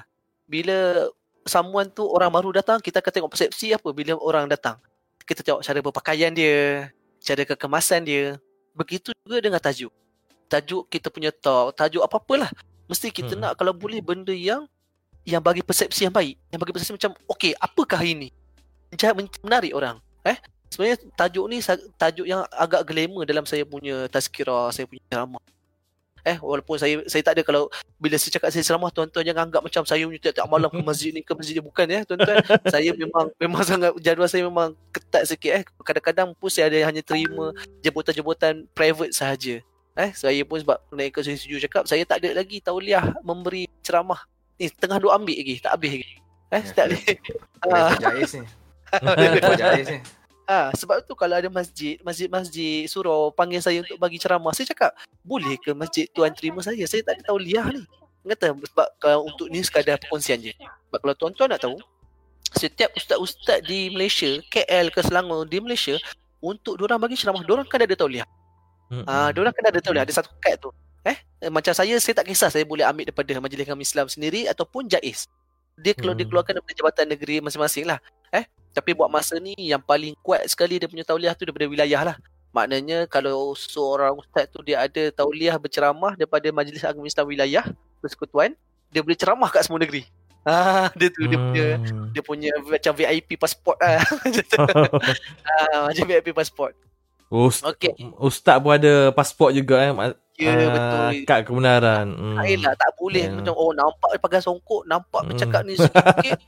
Ha, itu yang jadi kelain tu tuan-tuan eh. Oh. Ha, saya tak nak saya tak nak kata apa mana saya tak nak sebut mana-mana pihak hmm. tapi kita fikirlah. Eh kalau kalau kita, kita tengok dia ni meyakinkan kita ataupun tidak kita tengok balik berbalik, berbalik pada apa yang isi yang disampaikan. Hmm. Okey baik tuan-tuan. Topik utama kita songkok atau sejadah? Adat atau ibadah? Eh sebenarnya topik ni saja pun tajuk ni saja pun dah memainkan peranan yang penting setiap dia punya kalimah-kalimah dia. Kenapa saya meletakkan songkok atau sejadah adat atau ibadah? Sebenarnya benda-benda macam saya kata ni saya bila bercakap saya suka gunakan perumpamaan atau kiasan. Jadi siapa yang kenal saya tu dia tahulah. Eh, saya kalau bercakap tak kisahlah bercakap apa pun saya suka bagi perumpamaan supaya orang kita ni bila bagi perumpamaan dia senang faham Ha, jadi bila saya kata songkok atau sejadah, songkok ni sebenarnya simbolik kepada adat kita. Eh? saya bagi sebab kenapa saya kata simbolik kepada adat? sejadah ni simbolik kepada ibadat. Kenapa? Sebab songkok ni kebanyakan pada orang kita pakai songkok bila dia nak hadir benda-benda yang melibatkan adat. Contoh dia, uh, contohnya benda-benda yang melibatkan adat lah macam ada majlis, mesti akan bersongkok. Jarang saya nampak ada. Tapi sangat jarang saya nampak orang pergi solat pakai songkok. Selalunya orang pergi solat pakai lebay. Uh, jadi mm-hmm. lebay ni pula simbolik kepada Ayam. ibadat. Tapi saya nak tukarkan dia. Eh, sama juga dengan sejadah saya sampai tahap dulu masa saya duduk kat pondok dulu pernah sampai tahap uh, punya punya masa tu kita biasalah zaman dulu kan kita punya nak tekan kata tak ibadat ni ada sampai saya terdengar tak ada sejadah tak sah solat tu cukup takut masa tu setiap dia nak solat saya cukup takut lah Encik Fidaus Encik Hussein saya takut oh dahsyat juga eh ya yeah, dia punya sebenarnya saya faham kenapa orang-orang dulu ustaz-ustaz dulu dia letakkan penekanan macam ni supaya kita sentiasa berdekat dengan simbolik-simbolik yang melibatkan ibadat ni sebenarnya. Uh-huh. Tapi saya faham dia punya niat baik dia. Sampai bayangkan tuan-tuan, masa saya duduk pondok dulu, dua benda ni wajib untuk solat. Lebay dengan sejadah. Kalau tak ada ibadat macam tak sah solat. Uh, saya duduk saya duduk pondok di Kedah tuan-tuan. Jadi kalau jangan risaulah kalau tiba-tiba kita tengah bercakap ni tiba-tiba keluar lorat utara tu maknanya excited saya dah maksimum ah. excited saya dah maksimum, dia dah keluar lorat utara tu saya minta maaf lah tapi Berapa lama cikgu pondok dulu cikgu? Saya duduk 6 tahun. Ha, 6 tahun. Ha, 6, ha, 6 tahun saya duduk sini. Oh. Ha, jadi itulah. eh, oh, lama juga tu. Atau sejadah. Ha, memang Hmm. lama yang bila kadang-kadang memang kalau saya bila saya bagi talk saya akan ingatkan pada audience saya dengan view apa audience saya dengan benda ni. Hmm, Sebab kadang-kadang bila kita saya bercakap, saya tak sedar excited tu dah level mana tu. So bila-bila tu tiba, ha, tu yang saya habaq tu, ah dia mula lah. Kalau utara. Okey, tapi tak ada masalah. Bagi saya, uh, lorat, utara, uh, lorat utara ni antara bahasa ataupun lorat yang senang difahami sebenarnya kat Malaysia betul tak? Uh, Saya tak cakap lah dia dialek Kelantan ke dialek Kelantan susah sikit. Uh, jadi, bo- boleh, boleh tak ada masalah. Jadi, bagi saya songkok atau sejadah ni sebenarnya simbolik. Simbolik kepada adat atau ibadah. Jadi kat sini saya nak tekankan bila adat tak ada masalah untuk kita kekalkan adat. Tapi satu je pesanan saya. Jangan kita jadikan adat kepada ibadat dan ibadat kita jadikan kepada adat. Atau perumpamaan lebih senang, jangan kita jadikan yang penting kepada tak penting. Dan yang tak penting jadi yang penting. Ah, faham tuan-tuan? Ah, sebab tu saya kata, sebab tu tak tajuk ni songkok atau sejadah, adat atau ibadah. Sebab tu, ini antara sebab sebab, sebab saya kalau boleh saya nak kita ni faham. Adat ni apa dia, ibadat dia apa dia. Jangan sampai tahap bila adat ni kita mem- membebankan dia, kita memberatkan dia sampai tahap anak-anak muda generasi yang akan datang nampak macam benda ni ibadat. Ha, tapi saya faham ada setengah niatnya baik. Contoh macam yang saya sebutkan tadi. Macam saya tok guru, tok guru saya lama. Hmm. Dia, tekankan lebay dengan sejadah ni wajib untuk bila solat. Sebab apa saya faham. Dia nak generasi muda pada masa saya muda lah. Generasi pada sekarang dah tua dah. dia nak generasi masa saya awal-awal dulu. Sentiasa berdamping dengan benda-benda ni. Sentiasa berdamping dengan benda-benda simbolik-simbolik melibatkan ibadat. Ha? Dan macam songkok, macam sejadah. Eh? Jadi saya faham niat dia. Tapi saya kata dah, jangan sampai membeban. Sebab tu nanti bila kita tengok bila kita tengok ke sampai tahap kita membebankan adat kepada ibadat ni eh ah, adat kepada ibadat ni nanti kita nampak kenapa agama Islam ni nampak susah. Eh sedangkan agama Islam ni syumul. Bila orang cakap apa yang maksud syumul ni ustaz? Syumul ni adalah agama Islam ni dia sempurna tapi dia semua aspek. Saya minta tuan-tuan cari benda yang tak disebut dalam Quran yang ada sekarang. Tentang planet disebut dalam Quran. Tentang mandi disebut dalam Quran nak tanam jenazah pun disebut dalam Quran. Apa benda je yang tak disebut dalam Quran? Semua benda disebut dalam Quran. Ada je yang disebut ada je apa orang cakap ada benda yang tak disebut dalam Quran. Ada benda yang tak disebut dalam secara direct. Ah sebab tu sebab tu punya dua benda. Rasulullah pernah pesan kau nak kau tak nak sesat kat dunia ni senang je. Kau pegang dengan dua benda ni. Tak Al-Quran, hadis. Kau kena pegang dua-dua ni insya-Allah kau takkan sesat sampai bila-bila. Bukan Hmm. saya cakap tuan-tuan, Rasulullah cakap. Hmm. Jadi pegang. Cuma kita nak tambah sikit, nak tambah sikit kita punya ilmu tu pegang sekali dengan kata-kata hukama. Ah, kata-kata hukama, kata-kata ulama, kata-kata tabi'at tabi. Ah, kita pegang sekali kata-kata mereka. Tapi kita ambil yang mana okey lah. Eh, sebab kadang-kadang ada yang kurang sesuai. Tapi tak apa. Kurang-kurangnya ada pegangan kita sendiri. Ah, jadi tajuk kita pada malam ni inilah. Eh, kalau boleh, nanti saya akan akan ada beberapa yang sentiasa menjadi adat orang Melayu kita yang sebenarnya benda tu sekadar adat sahaja. Ada juga uh, beberapa pada orang kita banyak benda tu ibadat tapi orang Melayu kita yang mengadatkan dia. Ah, faham tak tuan? Hmm. Betul betul. Ah, jadi itu lah. Ah, sebab, itu, sebab itu kita berkaitan adat ni Yalah Kita dari kecil Yelah. Orang dia sebut eh Dia sebut-sebut Dipraktikkan Dalam kawasan komuniti kita Jadi kita tak perasan Benda tu adat ke Benda tu uh, ibadah kita Betul. Ataupun uh, Jadi macam Confused eh? Kadang-kadang confused Kalau kita bila besar ni Baru kita dapat uh, Membezakan uh, Tapi d- Yalah Bila dah besar tu besar Dah lambat lah sikit kan dah lambat lah sikit. Dah lambat Betul sikit lah ha, Tapi kita masih mencari lah Kita mencari Betul betul. Tak ada masalah kata. Hmm. Hmm. Kita rasa ada ilmu tu kalau tak secara langsung kita ambil secara tak langsung pun boleh. Sebab tu Hmm. saya kata kadang-kadang ada benda-benda yang kita nampak macam negatif sebenarnya tapi ada positif kita boleh kaut sebenarnya. Sebagai contoh pada tuan-tuan perempuan gaming. Ah platform gaming. Jangan cakap tuan-tuan eh. Saya jumpa ah, ramai sahabat-sahabat saya yang baik-baik yang saya jumpa di platform gaming. Bukan nak kata kat luar tu saya tak jumpa ramai baik ada. Tapi macam orang kata bila sebut bila tentang orang cakap tentang game lara. Buang masa. Tak ingat Tuhan. macam tu eh. Tapi sebenarnya tuan-tuan dengan platform gaming dengan platform benda-benda macam ni lah kita boleh cari benda-benda yang baik. Kita boleh cari benda-benda yang positif kat situ. Cuma beza dia pandai tak pandai kita nak tengok mana dia punya Swiss point Hmm. ni. Betul. Ah tu je. Kalau Hmm. kita kalau kita main main hentam sajalah bang, kata main, main hentam je mat. Ah itu susah sikitlah tuan-tuan. Eh kalau kita main hentam je memang susah sikitlah. Kalau boleh kita sentiasa cari uh, sudut pun. Macam saya sendiri, eh jujur cakap macam sendiri dengan Cik Firdaus dengan Cik Hussein sendiri, kadang-kadang kita orang tengah main game pun kita orang masih berbincang sebenarnya. Bincang baik ilmiah sebenarnya. Kita main game ni. Eh, apa macam ni ke? Sampai dah tak game tu dah ke mana dah kita orang duk berbincang pasal ilmiah pula. Betul. Kan, ah, kalau tak percaya mem- memang kata bagi yang ada sentiasa dalam kelompok kami dia Hmm. tahulah kadang-kadang terus tak fokus kat game. Bukan bukan apa bu, kita main sekadar apa nak jumpa member. Lepas tu bukan 100% main tu kita nak toxic kan betul tak? Betul betul. Ah, kita just nak orang kata kalau duduk dekat ni hari-hari jumpa kedai kopi lah. Sambil Ah. minai, sambil bercakap gitulah. Tak ah. Betul betul. Sebab Kan? men- macam macam tu lah. Ah, okay, macam sahabat saya cakap, tak boleh kita pukul sama rata. Eh, benda-benda macam ni sebenarnya ada benda bila ada benda yang kita boleh kaut positif sebab percaya cakap saya. Setiap benda ada positif dia. Uh, tapi kalau benda tu sah-sah negatif janganlah kita kita cuba sedaya upaya gak tarik positif dia eh. Contohlah kata oh ambil dadah. Ustaz kata setiap benda ada positifnya. Saya cuba cari positifnya di dadahnya. Ah, itu memang tidaklah tuan-tuan. Itu janganlah. Ah itu macam cari penyakit. Itu kalau dengan saya dia backhand ke muka dia kata kau dah kenapa? ah macam tu lah. kalau-. Bagi saya macam benda-benda yang macam ni sebenarnya ada positif dia. Ada aspek-aspek ada nilai positif dia cuma Hmm. kita kena pandai manfaatkan je.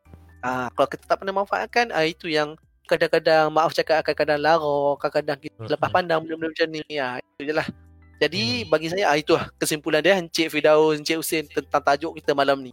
Nampak macam pen, nampak macam pendek sebenarnya huraian dia panjang Oh, tu lah. Ah, ah. pada pada pendapat cikgu lah eh. pada pendapat cikgu lah apa adat sekarang yang menjadi trend Adat sekarang yang menjadi trend eh. ha. Okey, ah antara adat sekarang yang jadi trend saya rasa mostly oh yang kan dah yang yang ustaz. Cikgu yang ustaz sendiri nampak lah. Saya pun kadang-kadang kita tak tak boleh. Yalah kita orang biasa tak belajar agama. Just belajar pendidikan Islam tu pun Fokus tak fokus je dalam kelas. Tu Okay, nak betul, tanya kat cikgu lah Dari pada sudut pandangan ustaz Apa yang ustaz nampak? Adat yang menjadi trend sekarang? Adat kita yang jadi trend sekarang apa dia? Eh? saya tak, kalau kalau kita tengok balik sebab saya duduk dalam bidang pendidikan ya tuan-tuan. Saya Mhm. duduk saya sebagai eh saya nampak benda ni dah terlalu ketara di kalangan orang-orang Islam tambah, tambah kita sendirilah eh dia terlalu utamakan anak pandai berbanding baiki akhlak anak. Ah ini antara yang men- sebenarnya menjadi kalau menjadi satu ketara eh sebenarnya bila bila kita nak hantar anak kita kita tengok okey kalau aku hantar anak aku pandai tak datang sini kalau aku hantar anak aku sini pandai tak jadi hmm. nampak tak Hmm. dia punya it- itu punya jadi menjadi satu adat orang Melayu kita tau sampai tahap saya pernah jumpa dengan ibu bapa yang terlalu push anak-anak dia untuk pandai sampai dia Hmm. lupa umur anak dia berapa sebenarnya Hmm.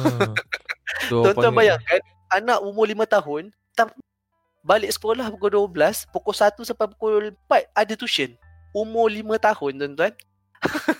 Hmm. Faham tak? Tapi bila macam dia terlalu menekankan tentang bukan saya nak saya tak pernah cakap tuan-tuan eh, jangan salah faham. Saya tak pernah cakap tak tak apa pandai ni tolak belakang bukan. Tapi kalau boleh kita pandang pada akhlak. Sebab apa saya cakap macam tu tuan-tuan?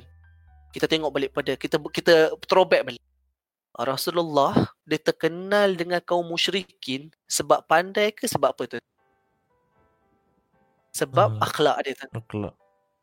kaum kafir musyrikin walaupun dia orang kutuk Rasulullah dia kata Rasulullah ni kata Rasulullah ni ahli sihir dia kata Rasulullah ni macam-macam lah dia kata dia kata Rasulullah ni ahli sihir dia kata Rasulullah ni apa berjampi tapi bila soal soal amanah kenapa mereka pilih Rasul Hmm. sebab akhlak yang Rasulullah. Akhlak. kenapa ramai Betul, zaman Ustaz. orang kafir musyrik orang kafir musyrikin Hmm. banyak tertarik dengan Islam sebab apa sebab Akhlak. akhlak, Rasulullah Akhlak. Eh? Betul lah. sebab akhlak Ah. But kalau tengok kalau tengok media sosial sekarang pun ramai yang kita orang muslim sendiri patut tunjuk akhlak dulu, betul? Patut tunjuk Betul. akhlak dulu kat orang non-muslim barulah kita boleh bercakap macam mana agama kita. Kita tunjukkan melalui perlakuan kita, akhlak kita barulah orang berkenan.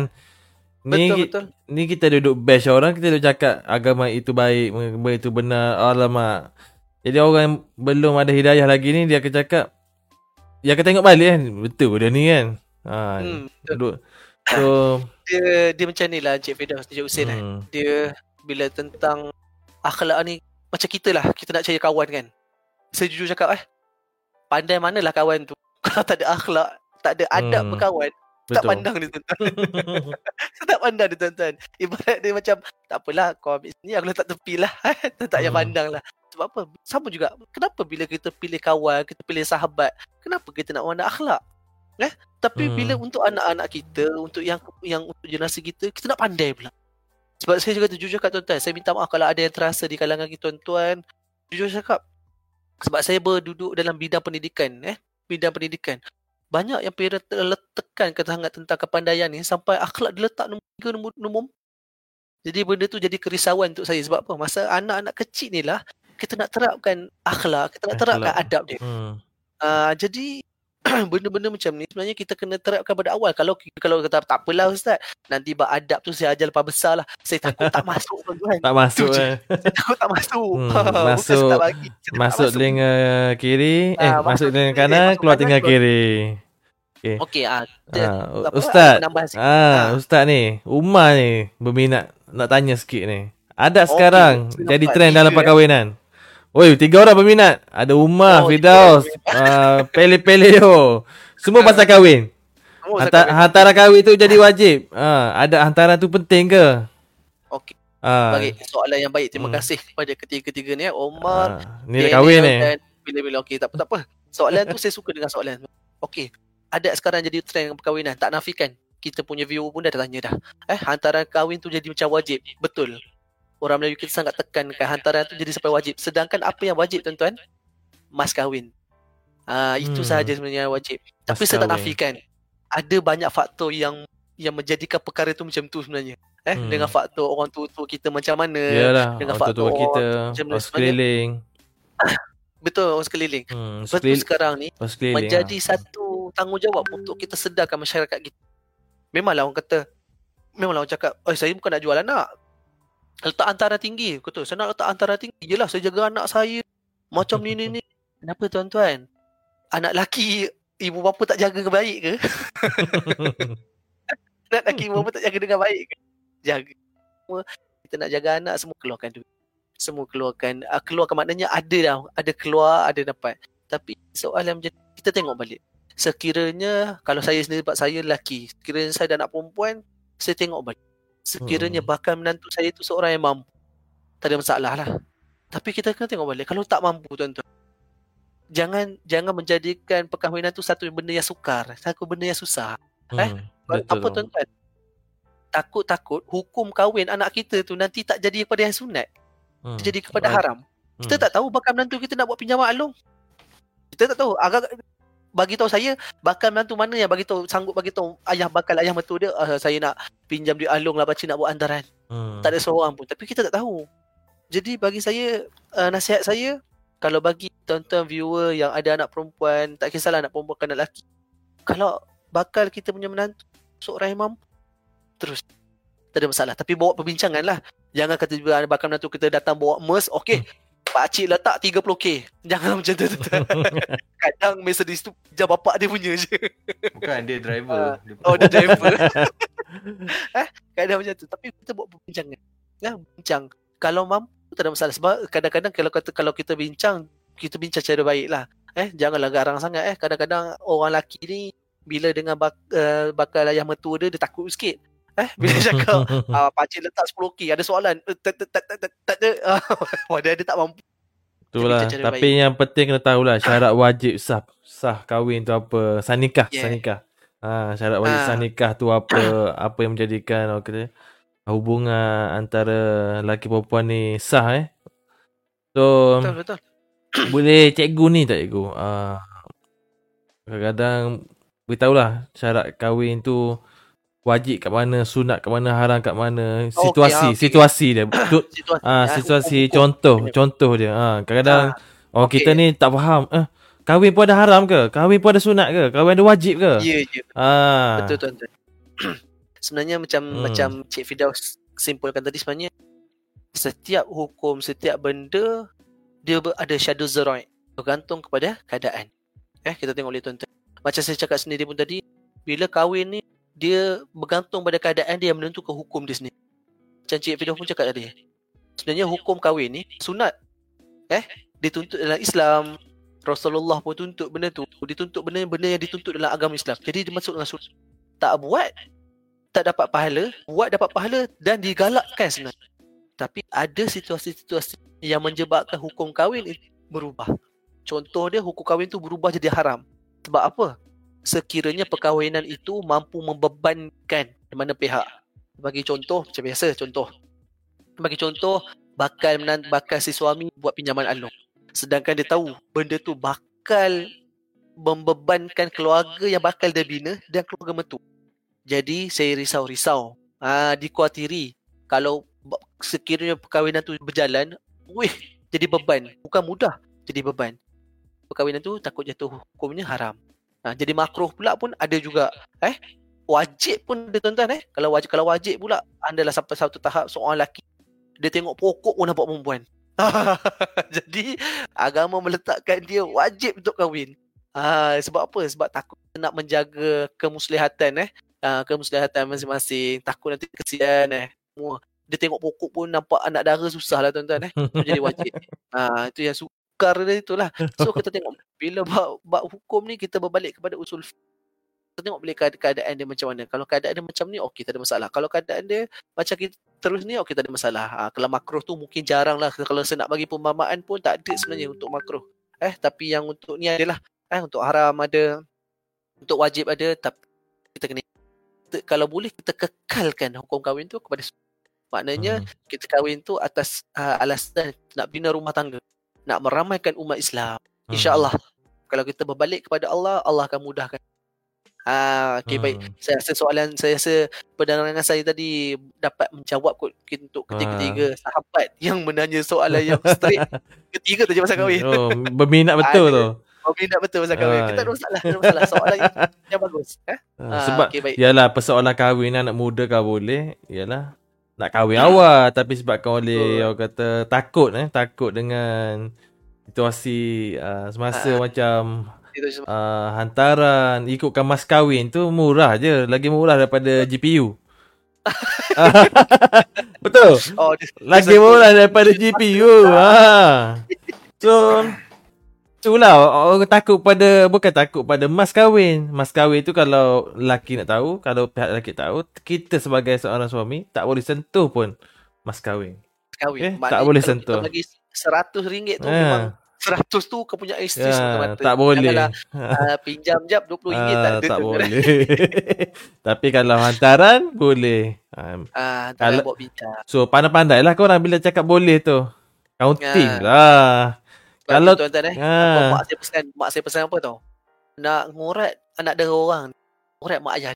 Hmm. Ah, mak saya pesan tau. Bukan mak saya pesan, mak saya pesan. Sebab apa? Kalau kau ngurat anak dia, anak dia boleh reject kau. Cikgu Tapi kan? kalau kau ngurat mak ayah dia, um, Ka- kalau mak ayah dia suka, anak dia tak boleh buat apa. Tapi jangan janda cikgu eh. Ah jangan jangan. Tapi tak ada masalah. Kalau janda pun tak ada masalah sebenarnya. Eh? Takut tengah Oh, kahwin dengan janda. takut kahwin janda. Boleh Ni je. nak tambah sikit lah. Nak tambah Ah. sikit. Ha, sila Ha, terus. isu hantaran ni kan. Ha, kita kita panjangkan sikit. Isu hantaran ni sebenarnya kita ni kan, rakyat Malaysia ni uh, telah didoktrin tau. Macam Yelah kita tengok lah artis-artis kita dengan perkahwinan yang mewah-mewah kan. Benda-benda Betul, macam tu sebenarnya tak baik. Tak baik untuk Yes. Hmm. masyarakat kita lah. Jadi benda tu jadikan macam jadi susah nak kahwin kan. Hmm. Disebabkan benda tu dibudayakan dan dinormalisasikan. Yes, soalan yang betul-betul. Ah, jadi jadi ah kesian lah dekat orang macam kita ni kan, macam Umar kan. Umar pun nak beli GPU pun tak lepas. Kan? Jadi nak kahwin nak kahwin pula 30k kan. Ah, 40K GPU kan. GPU Habis 10k. Ikut pula kelulusan anak anak degree lah ni harga dia kan. Padahal benda tu Betul, tak ada pun kan. Sebenarnya tak ada pun. Hmm. Dan isu mas kahwin pun kan Kalau bagi saya lah Bagi bagi pendapat saya sendiri lah Tak semestinya betul Isu mas kahwin ni Pejabat agama dah tetapkan harga dia Hmm, Tapi dah. sebenarnya kita boleh kita Boleh je sendiri- tambah. Ah Nak tambah ke nak kurang ke Boleh tak ada je. masalah. Betul. Ah, jadi- Hmm.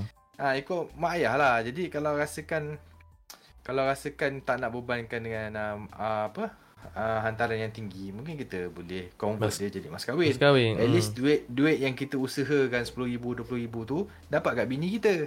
Betul. Hmm. Bukan dihabiskan dengan kenduri yang mewah-mewah. Betul. Hmm. Ah, Betul, betul. Itu je lah. Ya. Betul Okay, betul. cakap. Satu perkongsian yang baik sebenarnya daripada Cik Husin. Betul betul.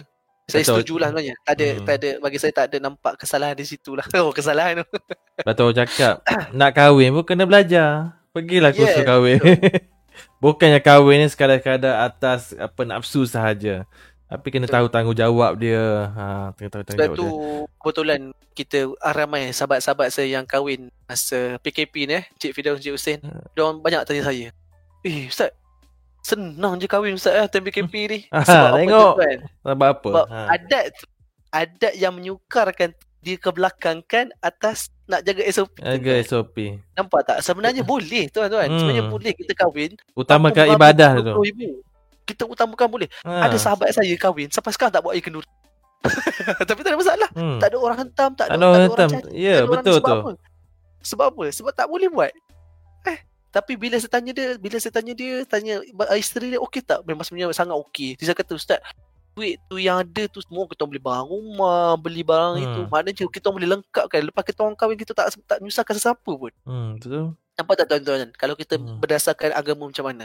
Eh, Hmm, Saya betul, pula ada soalan tu ha nampak dia kata Ha. sahabat saya tanya kalau dia tak mampu tahan nafsu sepatutnya dia wajib kahwin tapi dia tak mampu macam mana tu ah okey soalan yang baik sebenarnya eh ah okey soalan yang baik okey bila bila macam ni soalan dia saya tahu jawapan dia satu je memang memang disebut dalam hadis tapi Allah alam saya minta maaf saya tak apa ingat dia punya dia punya mafhum hadis tu kalau dia kalau sepatutnya dia ni wajib kahwin tapi dia tak mampu maknanya dia tak mampu untuk kahwin tak mampu untuk nak sara anak orang nanti apa yang dia perlu buat Islam kata Puasa. saim puasa. Puasa.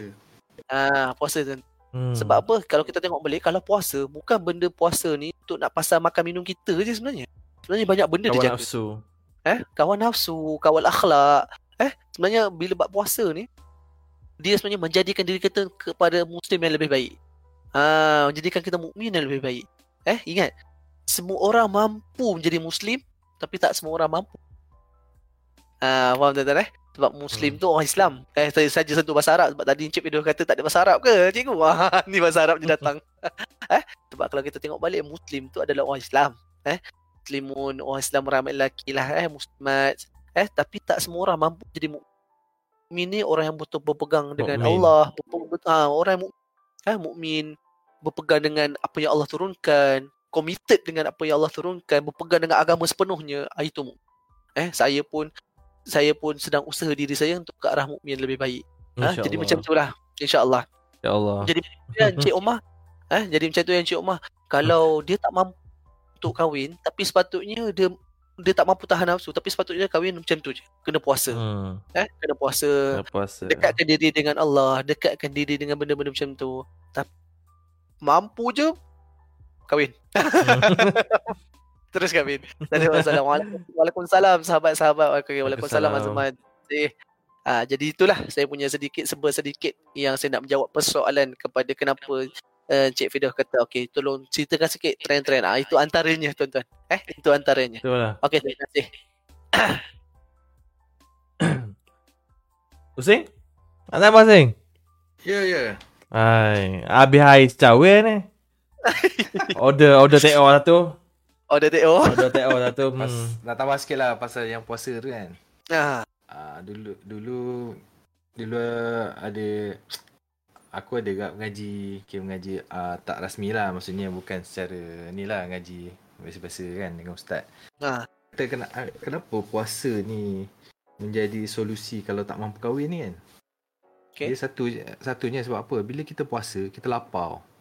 Bila kita lapar ni, kita orang kata nak buat apa pun tak tak tak boleh. Uh, apa? Tak nak ah, tak bernafsu Dia- lah. dia- macam kita. Dia halangan, halangan. Nah, Ah. dia macam dia turn off kan kita punya. Yes, pandai. Sebenarnya benda tu Turn yang off. halangan. Dia turn off kan semuanya. Ha, dia turn off kan. Macam Ah, kita ah. lapar kan. Betul. Kau nak tengok TV pun kau tak ada mood. Aduh, lapar-lapar kan. Nak tengok TV tak ada mood kan. Ha, jadi benda tu yang betul lah Rasulullah cakap tu memang bertepatan lah kan. Hmm. Tapi biasalah manusia ni kadang-kadang nak puasa puasa yang wajib pun susah. Aduh. Jadi kita eh. terpulang pada individu juga akhirnya. Betul, kan? terpulang pada individu. Betul. Jadi kalau dia rasa betul-betul nak taat dengan perintah Allah, dia akan ada usaha lah untuk untuk berusaha untuk ikut apa perintah Allah tu.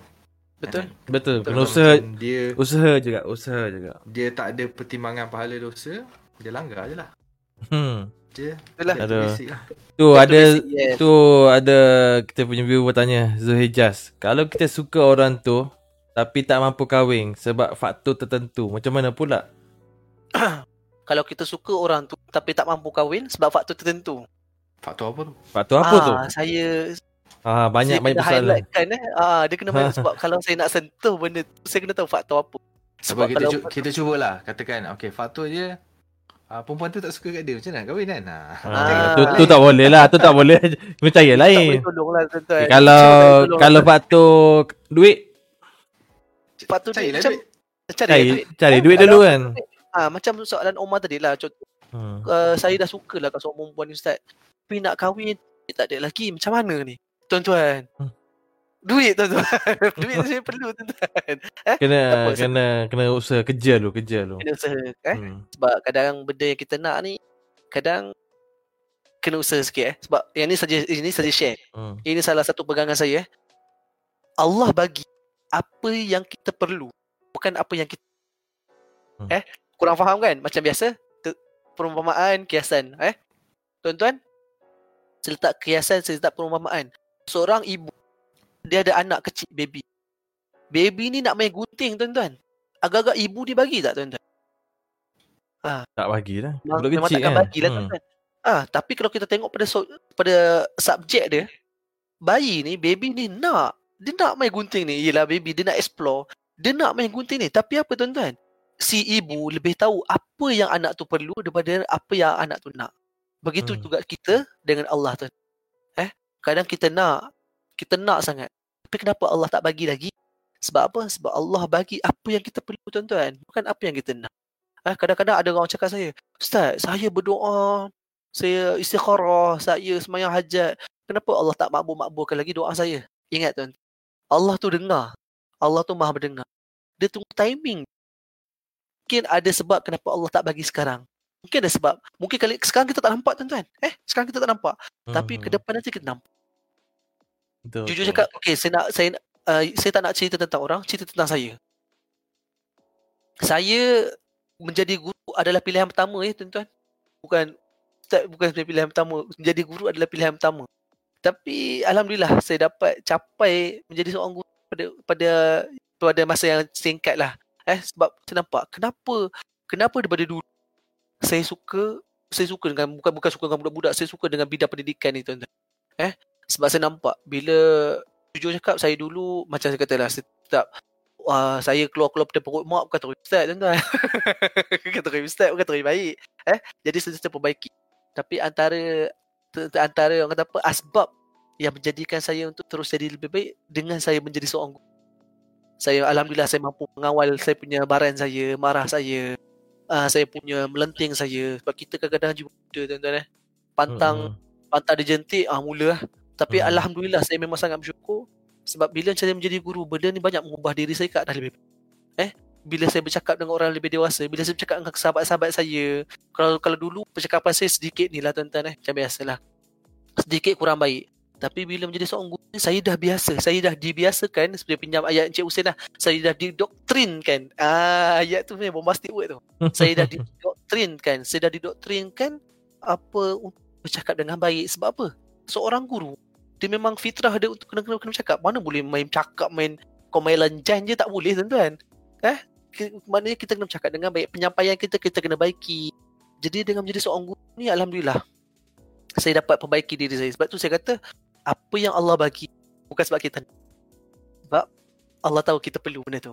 Hmm. Allah tahu. Ha, itulah saya nak kongsikan yang tu lah. Okey, Okey. berbalik pada cik. Alright. Azman Anwar, viewer kita lagi. Okay, dia tanya pula eh. Ni biasalah eh, yang berlaku dekat dekat kita punya uh, orang Melayu kita. Ustaz. Ya. Alright, ustaz kita gimana tu? Okey, okey. Tunggu eh sementara, rehat sementara.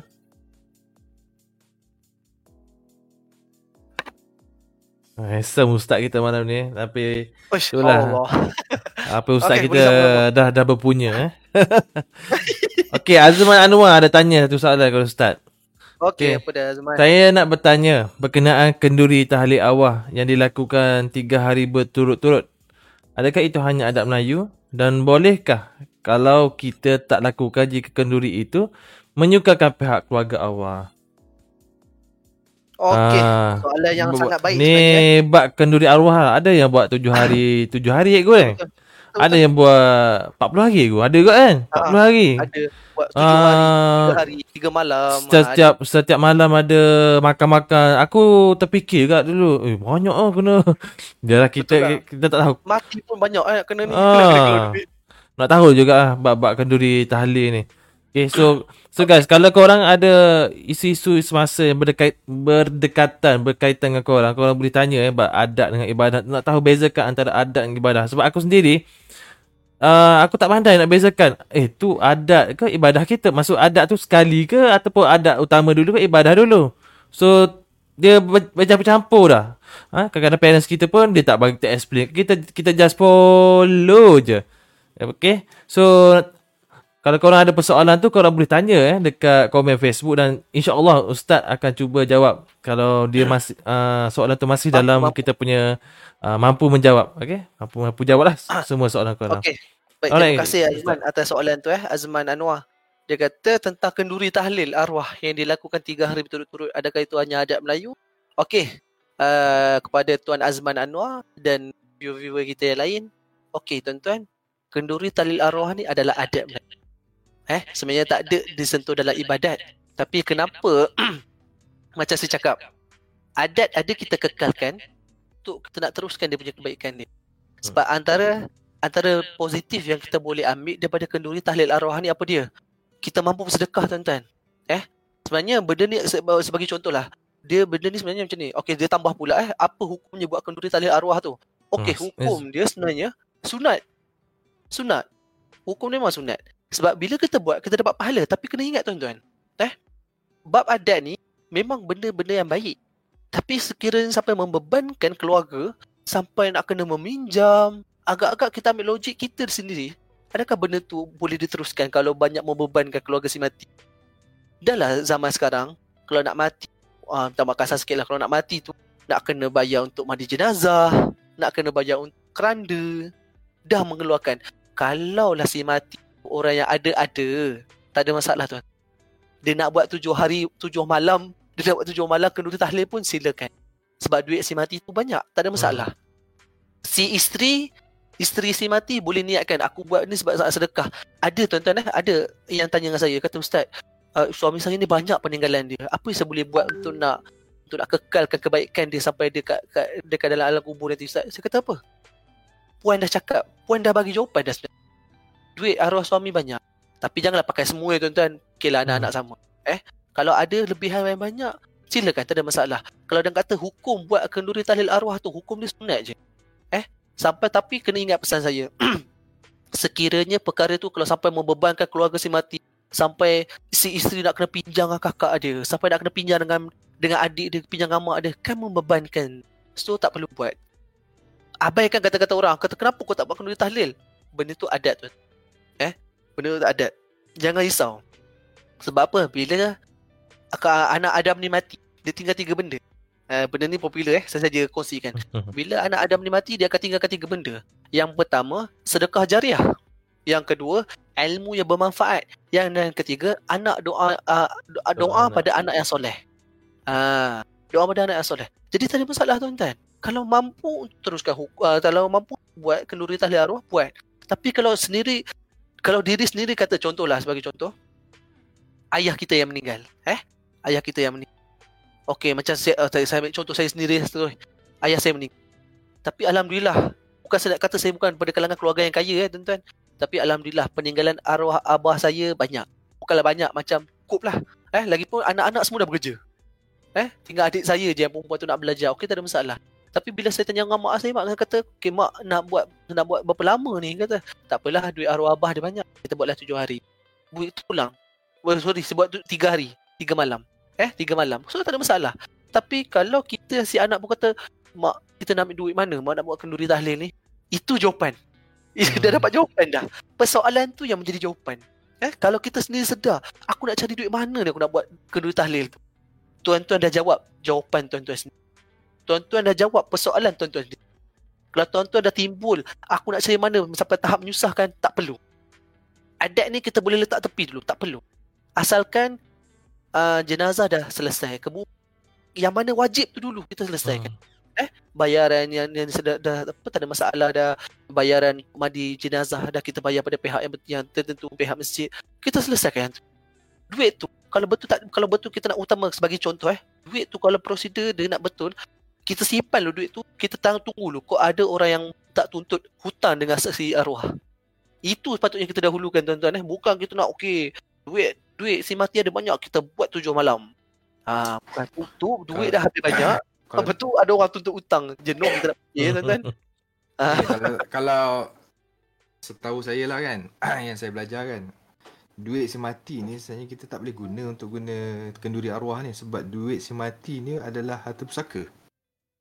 Ah ha, jadi harta pusaka ni maksudnya harta yang perlu difarahkan lah. Okey. Jadi kalau hanya boleh digunakan untuk apa nama untuk pengurusan jenazah lah. Dia kain kapan untuk yang benda-benda tu lah. Ha, ke macam mana Ustaz? Cuba Okey. Okey, apa okey boleh. Okey, tuan Syed Hussein eh dia macam ni tau. Memang kata memang tak nafikan harta pusaka. Sebab tu saya ambil contoh dari terdekat arwah ayah arwah abah saya mati. Mak saya kumpul semua anak-anak dan bincang tak apa ke hmm. mak nak pakai duit ni buat kenduri untuk arwah abah? Nampak tak? So hmm. tak ada, ada tak ada istilah ada perbincangan. Hmm. Eh, tapi macam saya kata dah alhamdulillah lah Allah pemudahkan perjalanan semua anak-anak adik-adik saya pun semua dah bekerja. Sambil kesiap bagi kata putus kat mak, mak duit tu mak ambil lah semua. Mak nak buat apa terpulang kat mak lah. Eh, sebenarnya ada sebenarnya, sebenarnya betul. Uh, terima kasih uh, Tuan Syed Ustaz tekankan benda tu.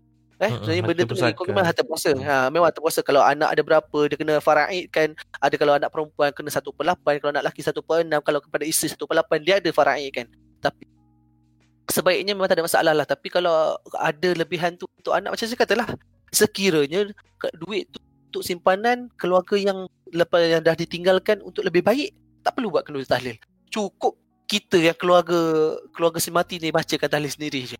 Tak perlu kita nak nak nak keluarkan berapa jumlah sampai nak keluarkan kadang 3000 4000 5000 semata-mata untuk kenduri tahlil eh. Sebenarnya benda tu hmm. bila membebankan kena ingat tuan-tuan eh memang macam saya, saya ulang lagi. Memang agama Islam tu mudah. Jangan tapi jangan kita ambil mudah jangan kita terlalu membeban.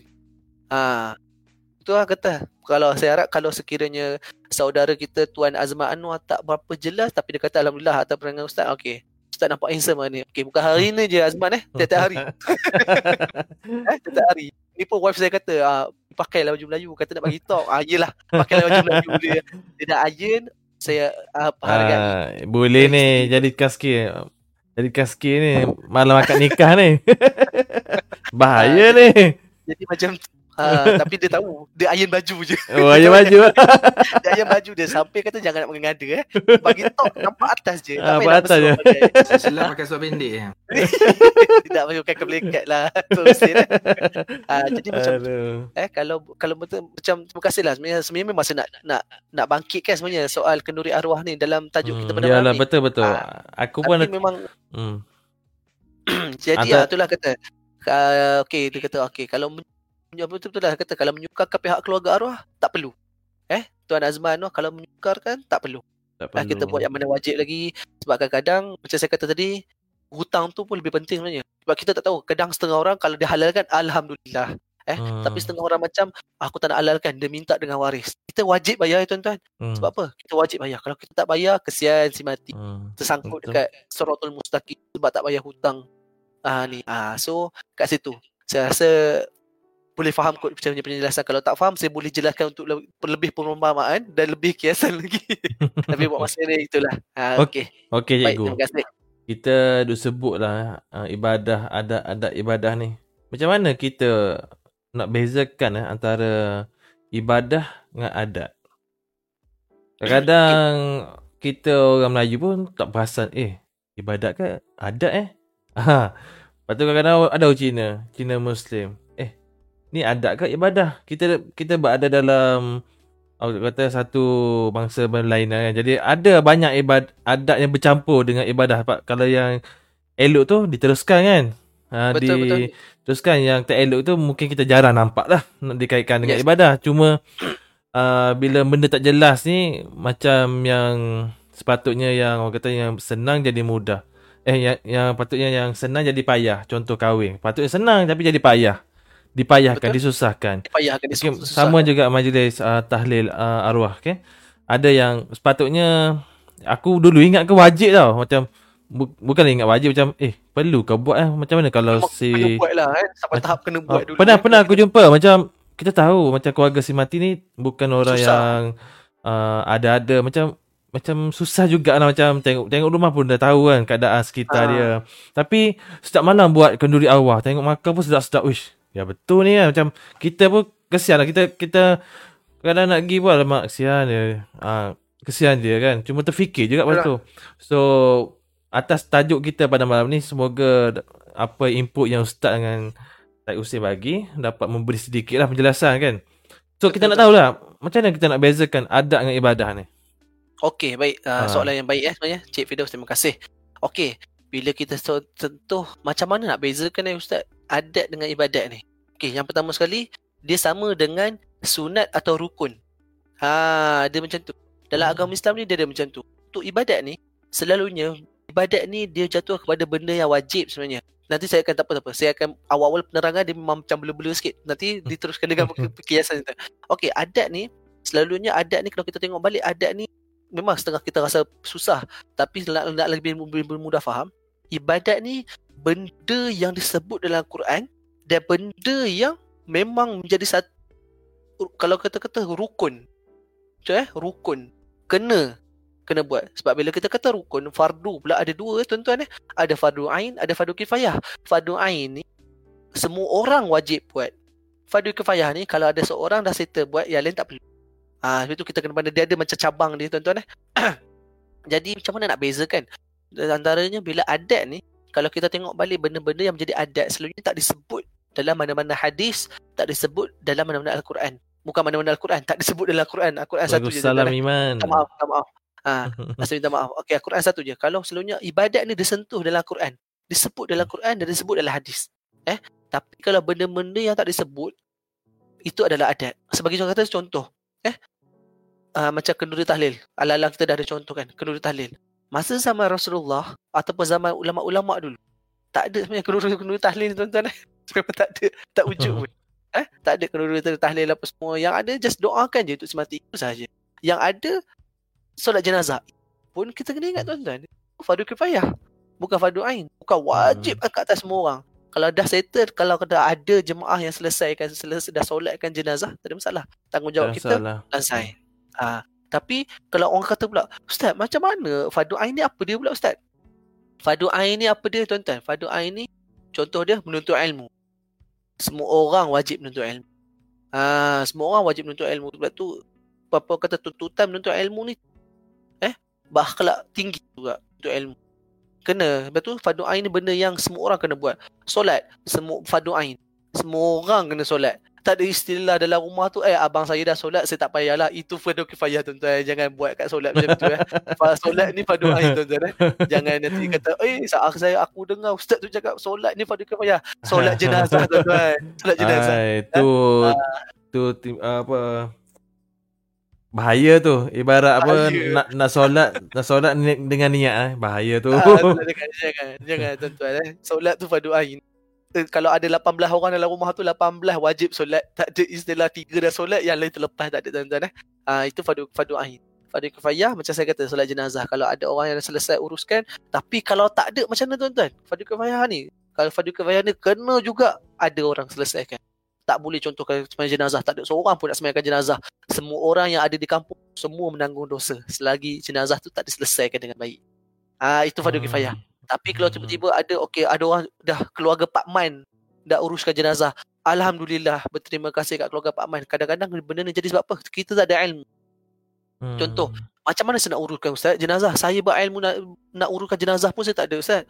Kebetulan keluarga Pak Man uh, dia hantar anak dia pergi Mesir. Hmm. Eh? Boleh tahulah urukan jenazah. Terima kasih kat keluarga Pak Man. Sebab keluarga Pak Man, kami orang kampung yang lain, lansai dah tanggungjawab.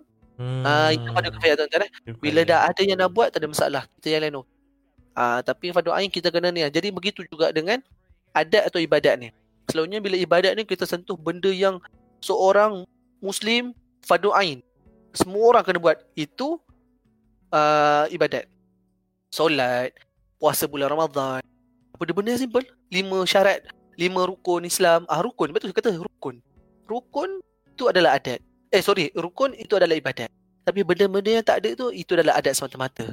Betul saya kata sekarang ni kita kena kita kena ada kata apa pendedahan.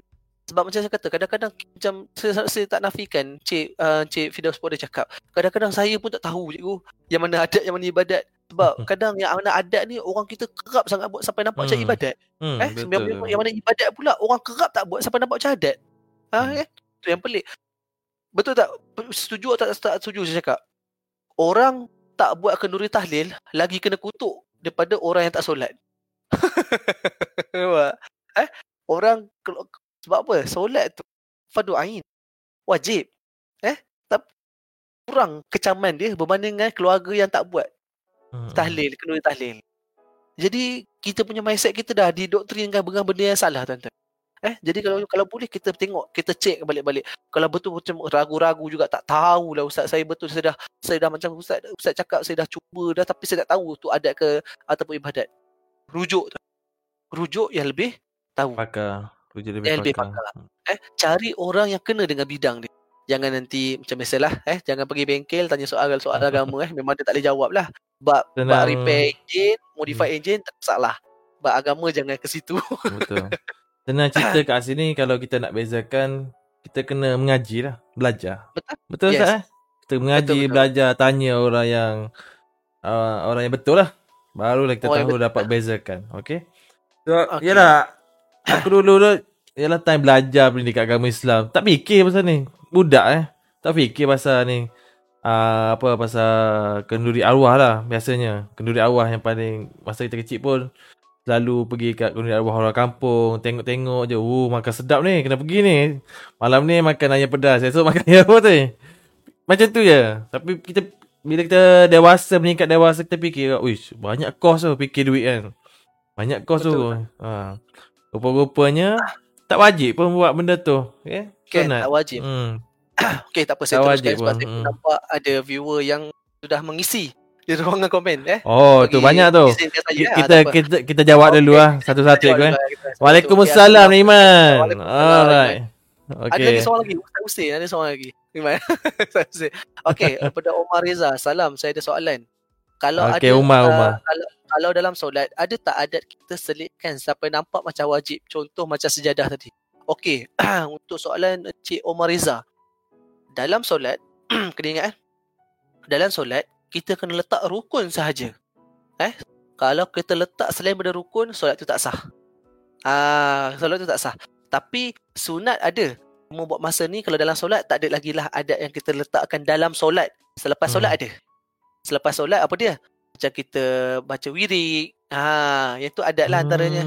Eh, Hmm. Ha, kita baca wirid. Sebenarnya benda tu tak ada penekanan tentang wajib atau tak pun sebenarnya. Betul tak tuan-tuan? Ada ke ada kita dengar sampai wajib wirid tak ada pun. Tapi benda tu adat. Selepas solat ada Omar eh. Selepas solat ada. Tapi dalam solat tak boleh. Kalau dalam solat tiba ada pula maknanya solat dia tak sah lah. Eh sebab dalam solat kita kena ikut ukun. Ruk, uh, ukun minta maaf. Kita kena ikut rukun. Rukun solat ada 13 kena semak balik. Memang wajib. Untuk solat wajib untuk untuk apa untuk ibadat kita wajib berdasarkan rukun semata-mata. Kita tak boleh nak selitkan benda-benda yang selain benda rukun. Sebab takut nanti dia punya so, uh, dia punya dia punya isah dia tu kita ragu-ragu. Eh, jangan nanti macam kata tiba-tiba nanti kalau bahagian-bahagian sunat ada. Contoh dia contoh dia uh, sujud terakhir sebelum beri salam situ adalah waktu kata apa? Waktu afdal untuk berdoa. Sebab ah itu antara waktu. Okey, itu adalah sunat. Tak ada masalah. Sebab tu kalau kita kalau ada perasaan ada setengah orang sebelum dia bangun untuk duduk tahiyat akhir dia sujud lama tu tuan-tuan. Masa tu dia selitkan doa dia. Sebab itu memang dia disebut dalam hadis tapi saya tak, maafkan saya saya tak ingat mafhum dia. Memang itu antara waktu yang afdal doa dia. Maknanya Allah bukan bukan, bukan mana kata time tu je Allah dengar doa dia. Tak tapi antara afdal. Antara dia apa tuan-tuan? Sujud terakhir sebelum duduk tahiyat akhir. Ha sujud terakhir. Ha, sebelum kita bangun tahiyat akhir bagi salam tu sujud terakhir afdal untuk kita doa. Yang kedua waktu solat. Eh sorry waktu solat waktu hujan. Waktu hujan antaranya ya tuan-tuan eh Encik Fidaus Encik Hussein waktu solat uh, waktu hujan uh, antara waktu yang afdal untuk berdoa Berdoa. yang ketiga satu per tiga malam Ah, satu per tiga malam ni apa? Kalau orang tanya saya. Ustaz, tiga malam ni macam mana? Waktu tahajud tuan-tuan. Ah, itu waktu tahajud sebab tu agama Islam dia dia menggalakkan kita bangun satu per tiga malam ni bukan semata-mata bangun. Sebab dia nak umat Islam ni manfaatkan waktu yang Allah nak angkat ni doa ni. Sebab tu disebut satu per tiga malam. Kalau nak kata Ustaz, satu per tiga malam tu waktu bila Ustaz? Satu per tiga malam tu kalau kita ikut waktu timing jam selepas jam 12 sampai ke subuh. Ah, itu waktu satu per tiga malam. Ah, maksudnya Hmm. masa waktu tu lah kalau boleh kalau kalau nak solat tahajud tu okey itu dah masuk tajuk lain lah. Kalau kita nak solat tahajud, kalau kata macam mana solat tahajud tu Ustaz? Tidur dulu. Jangan nak buat berjaga main game atau waktu Ah, solat tahajud. Ah, yang tu jangan ambil mudah eh. eh sebenarnya digalakkan tu. Eh tuan-tuan, kita Ustaz, Ustaz, kalau kita tidur, bangun main game, solat tahajud boleh? boleh tak ada masalah. Tapi kalau boleh bangun solat tahajud dulu baru main game.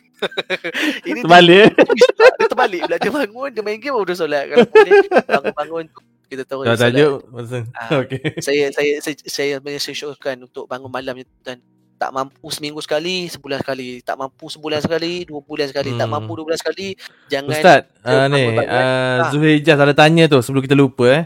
Kalau Ah. Tadi Ustaz kata uh, wirid tu tak wajib sebenarnya. Kalau kita tak baca Ah. wirid tu tak apa ke? tak apa tak apa. Mat Hijaz tak ada masalah. Kalau tak baca wirid tak ada masalah. Kalau baca dapat pahala. Kiranya Ah. kalau rushing ke apa kita Tak tak, perlu. masalah. Baca doa saya saya sarankan yang mana kalau boleh jadikan tabiat kita jadikan amalan kita ni. Tahmid tasbih kan? Takbir.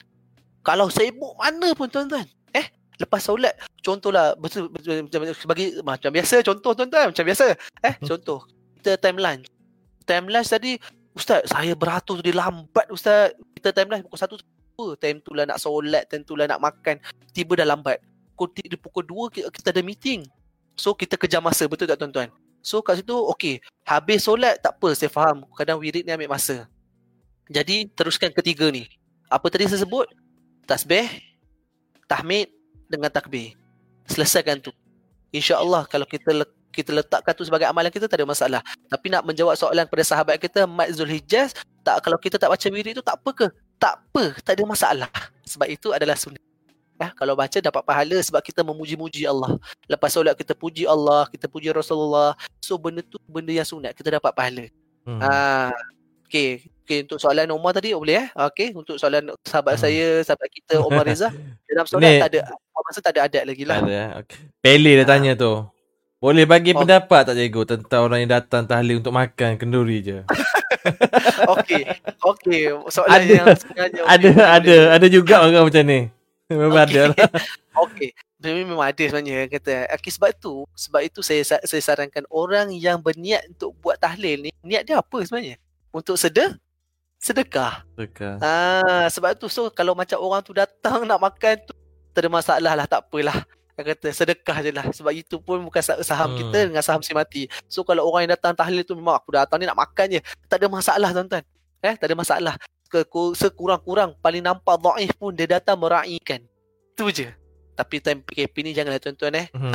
Janganlah ikut Shopee. Kan tak pasal-pasal seribu terbang eh. Ha. So bagi orang yang macam soalan pada kat sahabat kita Pelo-pelo ni Dia kata kalau datang semata-mata nak makan je okay, Tak ada masalah Kurang-kurangnya dari sudut positif yang kita nampak Dia datang Mm-mm. meraihkan. Meraih. kan? tahlil tu dia meraihkan untuk meramaikan. Orang kata okey okey ada benda ni okey ada lagi tu.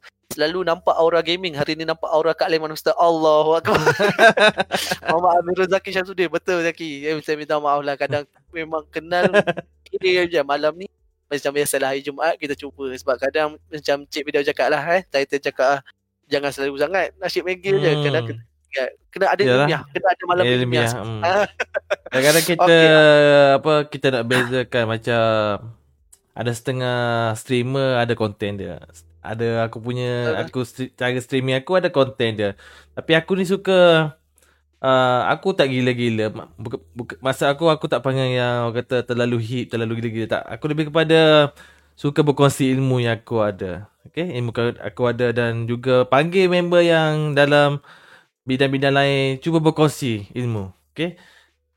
So, cara konsep aku, aku ni streamer yang lebih kepada community. Maksudnya, apa yang aku buat streaming, apa yang selain daripada game aku boleh boleh efek kepada masyarakat kat luar sana. Salah satunya adalah, apa kata kalau aku buat podcast, aku jemput orang-orang yang kata boleh memberi ilmu.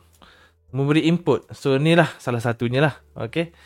So, malam ni kita cuba, kita cuba berkongsi, Berkongsi ataupun sama apa kita boleh lah. Ah, eh. berkongsi mengenai tajuk kita. So kalau korang ada apa-apa persoalan, bolehlah tanya dekat komen tu. InsyaAllah eh, walaupun dia bersi- uh, banyak uh, apa? Uh, kita ada delay sikit antara kita boleh tengok komen dan juga cuba menjawab. Tapi korang jangan risau, kita akan cuba menjawab eh, celah-celah dia InsyaAllah, tu. insyaAllah. Okay. Eh, saya saya uh, minta Ah. maaf juga kalau sekiranya uh, saya mengambil masa yang sedikit lama untuk menerangkan tentang satu-satu soalan. Hmm. Sebab saya punya prinsip saya kalau boleh yang bertanya ni, yang boleh kalau yang bertanya ni saya bagi jelas. Ah, itu sebab tu saya kalau kalau perasan siapa yang follow stream ni saya bila saya cakap saya penuh dengan perumpamaan, penuh dengan Ya. kiasan. Ah, sebab Itulah. kalau saya nak penjelasan, penjelasan tu sangat penting. Aduh, Zulhijaz, ROG ni je streamer yang rare, rare. eh. Hai, terima kasih banyak pujian tu. Terima kasih banyak Zulhijaz. Okey, atas Kita tadi sama-sama lah, sama-sama. daripada Azman Anwar ada soalan Hmm. Ustaz berkenaan dengan adat merenjis tepung tawar ni dalam perkahwinan boleh membawa pada unsur syirik atau kurafat ke? Okey, soalan yang sangat baik Azman Anwar. Okey, bila kita tanya kita bila kita sebut awak sendiri dah sebut bila kita sebut tentang merenjis ni ia adalah satu adat. Sebenarnya adat yang merenjis ni sebenarnya tak ada bawa apa-apa makna pun. Tuan-tuan eh. Kalau merenjis air apa merenjis air mawar sebenarnya tak ada apa-apa adat pun. Memang adat Melayu semata-mata sahaja. Eh kalau kita nak ambil daripada dari segi Islamik dari segi bidang Islam tak ada pun tak ada pun benda yang merenjis ni mengeratkan lagi hubungan rumah tangga tak ada tuan. Eh? So kalau nak kata soalan yang kedua tu sebenarnya ada dua soalan kat sini tau. Eh soalan dia saya nampak pada soalan Azwan Azman Anwar ni ada dua. Tentang yang pertama adat merenjis ni dalam kahwinan ni boleh ke ataupun uh, dan bawa unsur syirik atau kurafat. Okey. Bila unsur syirik dengan kurafat ni kita tengok balik kepada pegangan kita macam mana. Kadang-kadang benda macam ni boleh bawa ha ke, ke, ke ah, ni saya ni sikit. Sebenarnya mampu benda macam ni mampu buat pada unsur syirik ataupun kurafat sebab apa? Sekiranya pemahaman kita yang didoktrin ke arah yang salah.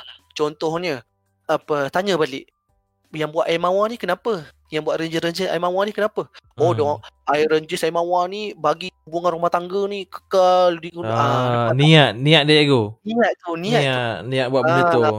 niat Oh. buat benda tu.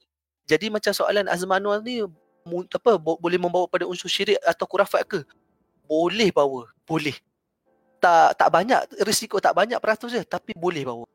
Eh, lepas tu kita kena berjaga-jaga sikit lah dengan adat-adat ni jangan sampai dia dia punya asal wujudnya adat tu sampai melibatkan kepada kita punya ketakwaan kita.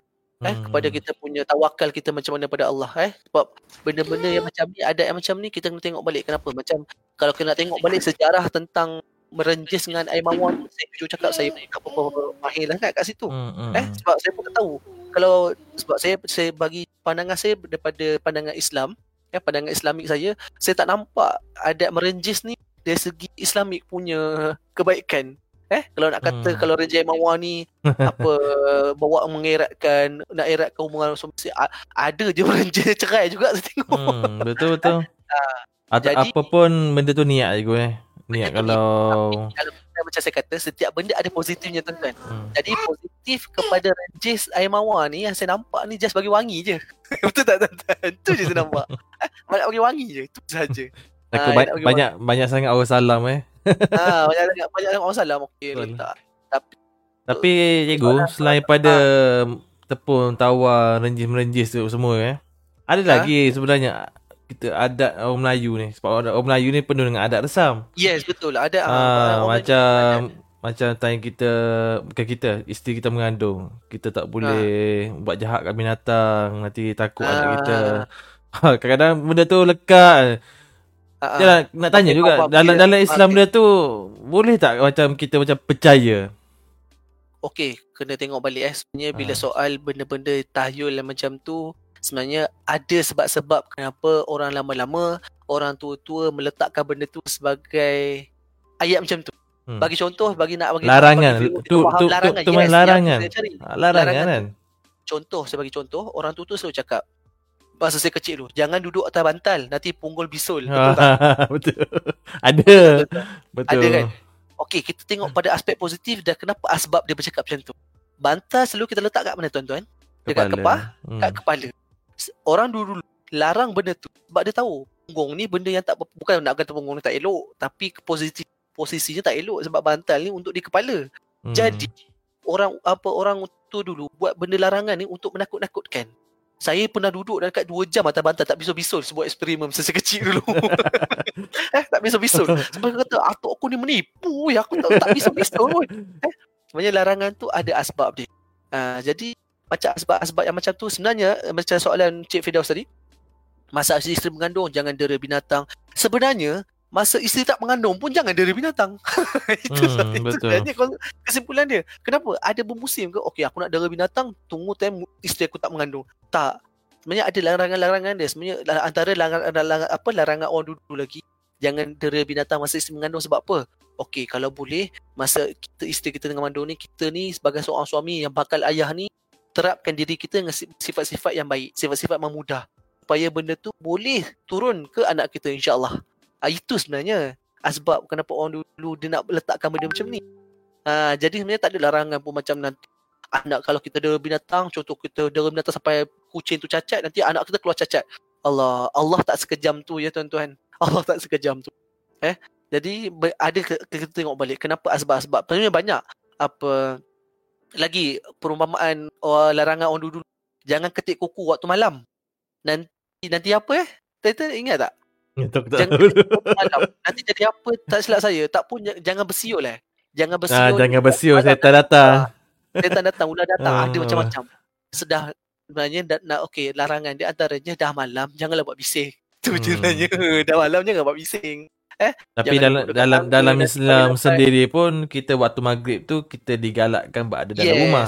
Panggil Ah. dalam rumah. Sebenarnya orang Dia ah okey Hmm. Dia orang dulu-dulu ni dia orang kaya dengan bahasa. Yes, yang Hmm. Dia orang kaya Yeah. dengan bahasa. Jadi sebenarnya alah benda ni macam kita sekarang lah. Eh jangan, jangan main keluar malam-malam tu banyak hantu. Padahal bukan ada hantu Aduh. pun. itu Betul.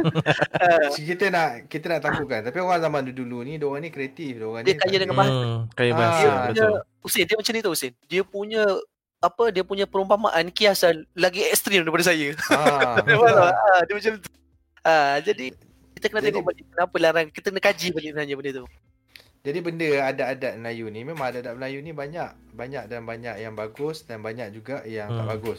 Basicnya adalah selagi adat tu tak bercanggah dengan hukum syarak, Yes, teruskan. teruskan. Tak ada masalah. Saya Ah, setuju kalau- dengan pendapat Hussein. Betul? Jadi kalau Hmm. bercanggah kan contohnya adat macam adat orang Negeri Sembilan tak malah kalau orang Negeri Sembilan kan. Ah, Adat pepatih kan yang ada pepatih, mengatakan- yes. Ha. ada yang yang memberi apa nama Semua harta pada isteri perempuan. eh. Jadi dia dia dia dah dah dah apa menyalahi faraid, hukum faraid. Betul. Jadi kita Ha, tak boleh dan- ikut lah. Betul? Ah, jadi itulah Betul betul. adatnya Tapi jangan bercanggah lah dengan kalau agama. kita kalau kita Hmm. tengok balik asbab dia, kenapa Negeri Sembilan buat adat pepatih macam tu? Sebab apa eh? Kita kita ambil pada dari sudut positif dia. Kenapa ada orang Negeri Sembilan buat macam tu? Sebab dah memang zaman dulu lelaki lebih lebih pandai, lebih bijak mencari peluang rezeki, betul tak? Lebih bijak mencari duit lah maksud saya daripada perempuan. Jadi orang Negeri Sembilan buat adat pepatih ni untuk menjamin dia punya anak perempuan dia sekiranya berlaku perceraian. Itu je sebenarnya. Tapi Hmm. macam cakap, macam sampai saya setuju lah dengan Cik Hussein cakap apa Cik, Cik Hussein cakap jangan dia sampai apa melanggar syariat Islam sebab dia melanggar faraid punya ni ah tak betulnya so tak perlu So larangan semua tu kita tengok lah kalau selagi Yeah, tak melanggar betul. syariat kita guna. kita Ah, kalau kita kalau langgar kita jangan guna. jangan Eh semoga menjawab eh Zulhijaz soalan yang terakhir tu. Alright kita tengok. Ada lagi Zul tanya saya Ust- pernah juga tadi solat tahajud ah tu. cuma okey eh uh, Mat Zulhijjah saya pernah juga solat tahajud cuma kurang buat lah apa kemuliaan solat tahajud ni eh Okey, soalan yang okey juga sebenarnya. So, minta maaf lambat sikit eh untuk menjawab soalan ni Zulhijjah. Tak Okey. apa kita Apa? one by one. Ya tak apa kita saya cuba ringkaskan bagi faham. Kalau tak jelas boleh boleh letak kat komen bawah. Okey, apa kemuliaan solat tahajud ni? Bila kita bila kita sebut tentang kemuliaan terlalu banyak untuk saya nak sampaikan sebenarnya. Antaranya kenapa apa kata apa objektif utama. Objektif utama Rasulullah galakkan kita bangun malam. Satu je objektif utama dia dia punya main board dia. Dekatkan diri kita dengan Allah. Tu je tu. Tu main board dia yang pertama, dekatkan diri kita dengan Allah. Sebab apa? Sebab masa ni masa yang paling tenang. Masa yang senyap, semua orang tidur, masa ni lah masa kita nak berdoa dekat Allah, kita nak minta kat Allah, kita nak luah perasaan kat Allah. Masa ni lah. Eh, sebab tu lah uh, masa solat, solat apa solat tahajud ni waktu 1 per 3 malam. Cubalah bayangkan kalau buat waktu maghrib. bising tak bising dengan orang jiran sebelah tengok telemovie dengan jiran belakang bising anak dia ni. Tapi insyaAllah dengan ni antara dia punya kemuliaan dia satu banyak kemuliaan dia uh, Encik ni Encik Zujah banyak kemuliaan dia tapi antaranya untuk solat tahajud ni kita nak dekatkan diri kita dengan Allah sebenarnya memang kita nak dekatkan diri kita dengan Allah kita masa ni dalam solat tahajud ni kita nak luah perasaan dengan Allah kita nak luah kita nak mengadu ke Allah kita penat kiranya ada masa ni. Sebab tu saya kata tuan kalau boleh ini saranan saya. Kalau boleh uh, kalau tak mampu sekali buat sebulan sekali tak mampu dua bulan sekali jangan sesekali kita malu untuk menitikkan air, air mata kita dengan Allah. Sebab Allah ni maha mendengar. Kadang-kadang saya tahu kita nak meluah kita nak mengadu kadang-kadang mengadu pada Allah lebih baik eh sebenarnya mengadu dengan manusia tak ada masalah eh tapi kita mengadu pada Allah lebih baik eh kalau boleh wujudkan situasi di mana kita menitikkan air mata dengan Allah nak luah perasaan kita kita nak luah penat kita luahkan dengan jadi jujur cakap bukan saya janjikan tapi Allah yang janjikan. Eh siapa yang bangun solat tahajud malam ni insya-Allah rezeki dia luas. Insya-Allah Allah pelihara dia. Insya-Allah lah. Dia kata bukan saya yang janjikan tapi Allah yang janjikan. Sebab tu sebab itu kita tengok macam mana orang-orang ulama kehidupan dia macam mana. Sebab dia jaga hubungan dia dengan Allah. Ha, jadi itulah antara je eh, Mat Zulhijjah kemuliaan solat tahajud. Kalau kalau saya nak sharekan lagi banyak boleh sebenarnya saya boleh letakkan point list satu-satu. Tapi saya takut ambil masa lah dia punya sebab saya nampak banyak dah new komen new komen. tu uh, Umar tanya ustaz. Nah, okey okey. Uh, tengok pin pin pin ya, pin komen eh. Tengok pin komen. Alhamdulillah menjelah ustaz je lah. Terima kasih. Oh Sheila. Okey terima kasih Sheila Rosli. Ah jadi itulah. Eh okey Umar Reza dia okey. Umar ni banyak bagus lah. Soalan. Hmm, bagus ni. Sesuai jadi menantu ni. Ya kan. Okey, salam ustaz. Macam mana pula baca ayat Yasin malam Jumaat? sebab ada kata yang patutnya baca Al-Kahfi. Boleh komen. Okey. Boleh boleh komen. Tak ada masalah komen. Okey. Untuk baca Yasin malam Jumaat. Sebenarnya, macam saya kata, baca Yasin malam Jumaat tak disebut dalam adat. Benda tu sekadar adat. Uh, adat pada orang lama-lama, lepas tu diturun-turun-turun. Kita pun tengok, saya duduk pondok pun macam tu juga sebenarnya. Malam Jumaat je baca Yasin. Malam Jumaat je baca Yasin. Kenapa jadi macam tu? Macam biasa, kita berbalik kepada asbab. Yang pertama orang dulu kenapa dia buat macam tu? Sebab hari Jumaat hari khalifah kepada segala hari. Hari yang paling baik, hari yang uh, pahalanya double, eh double experience, double point macam dalam game. Ah tu macam tu.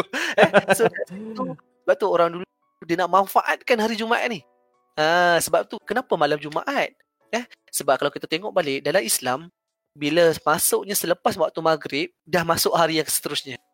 Sebab buat hari Jumaat uh, malam Jumaat, hari Kamis, malam Jumaat sebab kita nak kaut manfaatkan daripada hari Jumaat yang hari khalifah segala hari. Itu je sebenarnya sebab dia. So kalau tak kalau tak baca surah Yasin tak ada masalah. Sebab ada kata yang patutnya baca surah Al-Kahfi. Ya, sepatutnya sepatutnya digalakkan baca surah Al-Kahfi sebab apa? Ini saranan Rasulullah. Ajar surah Al-Kahfi yang sebab Rasulullah ada ada pernah pernah sebut yang dunia akhir zaman akan wujudnya satu fitnah yang paling bahaya iaitu fitnah fitnah dajjal. Eh, uh, ini memang saranan Rasulullah eh. Sebab tu saya kata jangan letakkan jangan letakkan benda tu sebagai adat terlalu membebankan orang sampai orang macam tak orang confused. Sepatutnya memang ada ya Umar. Sebab apa? Kalau nak kata kat sini saya lebih menyokong kepada nombor dua.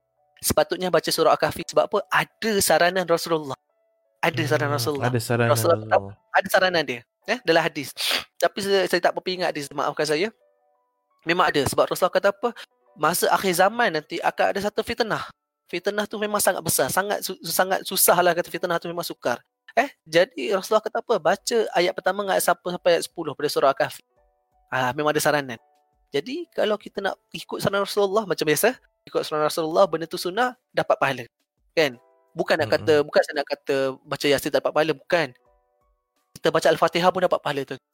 Eh, bila kita kita baca kalimah Allah ni apa surah bismillah pun dah dapat pahala tu. Jadi terpulang kepada kita nak kutip pahala yang mana. Kita banyak option. Eh, Rasulullah bagi option banyak kat umat dia. Tambah-tambah kita bersyukurlah kita umat Nabi Muhammad. Rasulullah banyak bagi option kat kita. Kau nak yang mana? Kau just pick. Pick the right way. For Ah, kan dia datang orang putih dia. Saya ni kau putih. Ha, eh? The right way for you. Eh, pilih betul-betul yang baik. Kalau kita nak ikut ke surah kafi terus. Kalau boleh lagi hafal, better. Eh, ha, jadi itu saya punya komen lah. Eh, Umar kalau nak lebih jelas saya boleh selitkan lagi kalau nak lebih jelas. Tapi bagi saya, ah itu saya punya.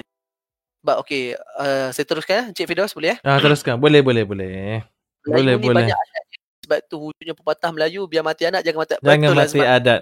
Hmm. Betul, betul. Jangan mati adat. Sebab tak nafikan, macam Cik Hussein kata tadi.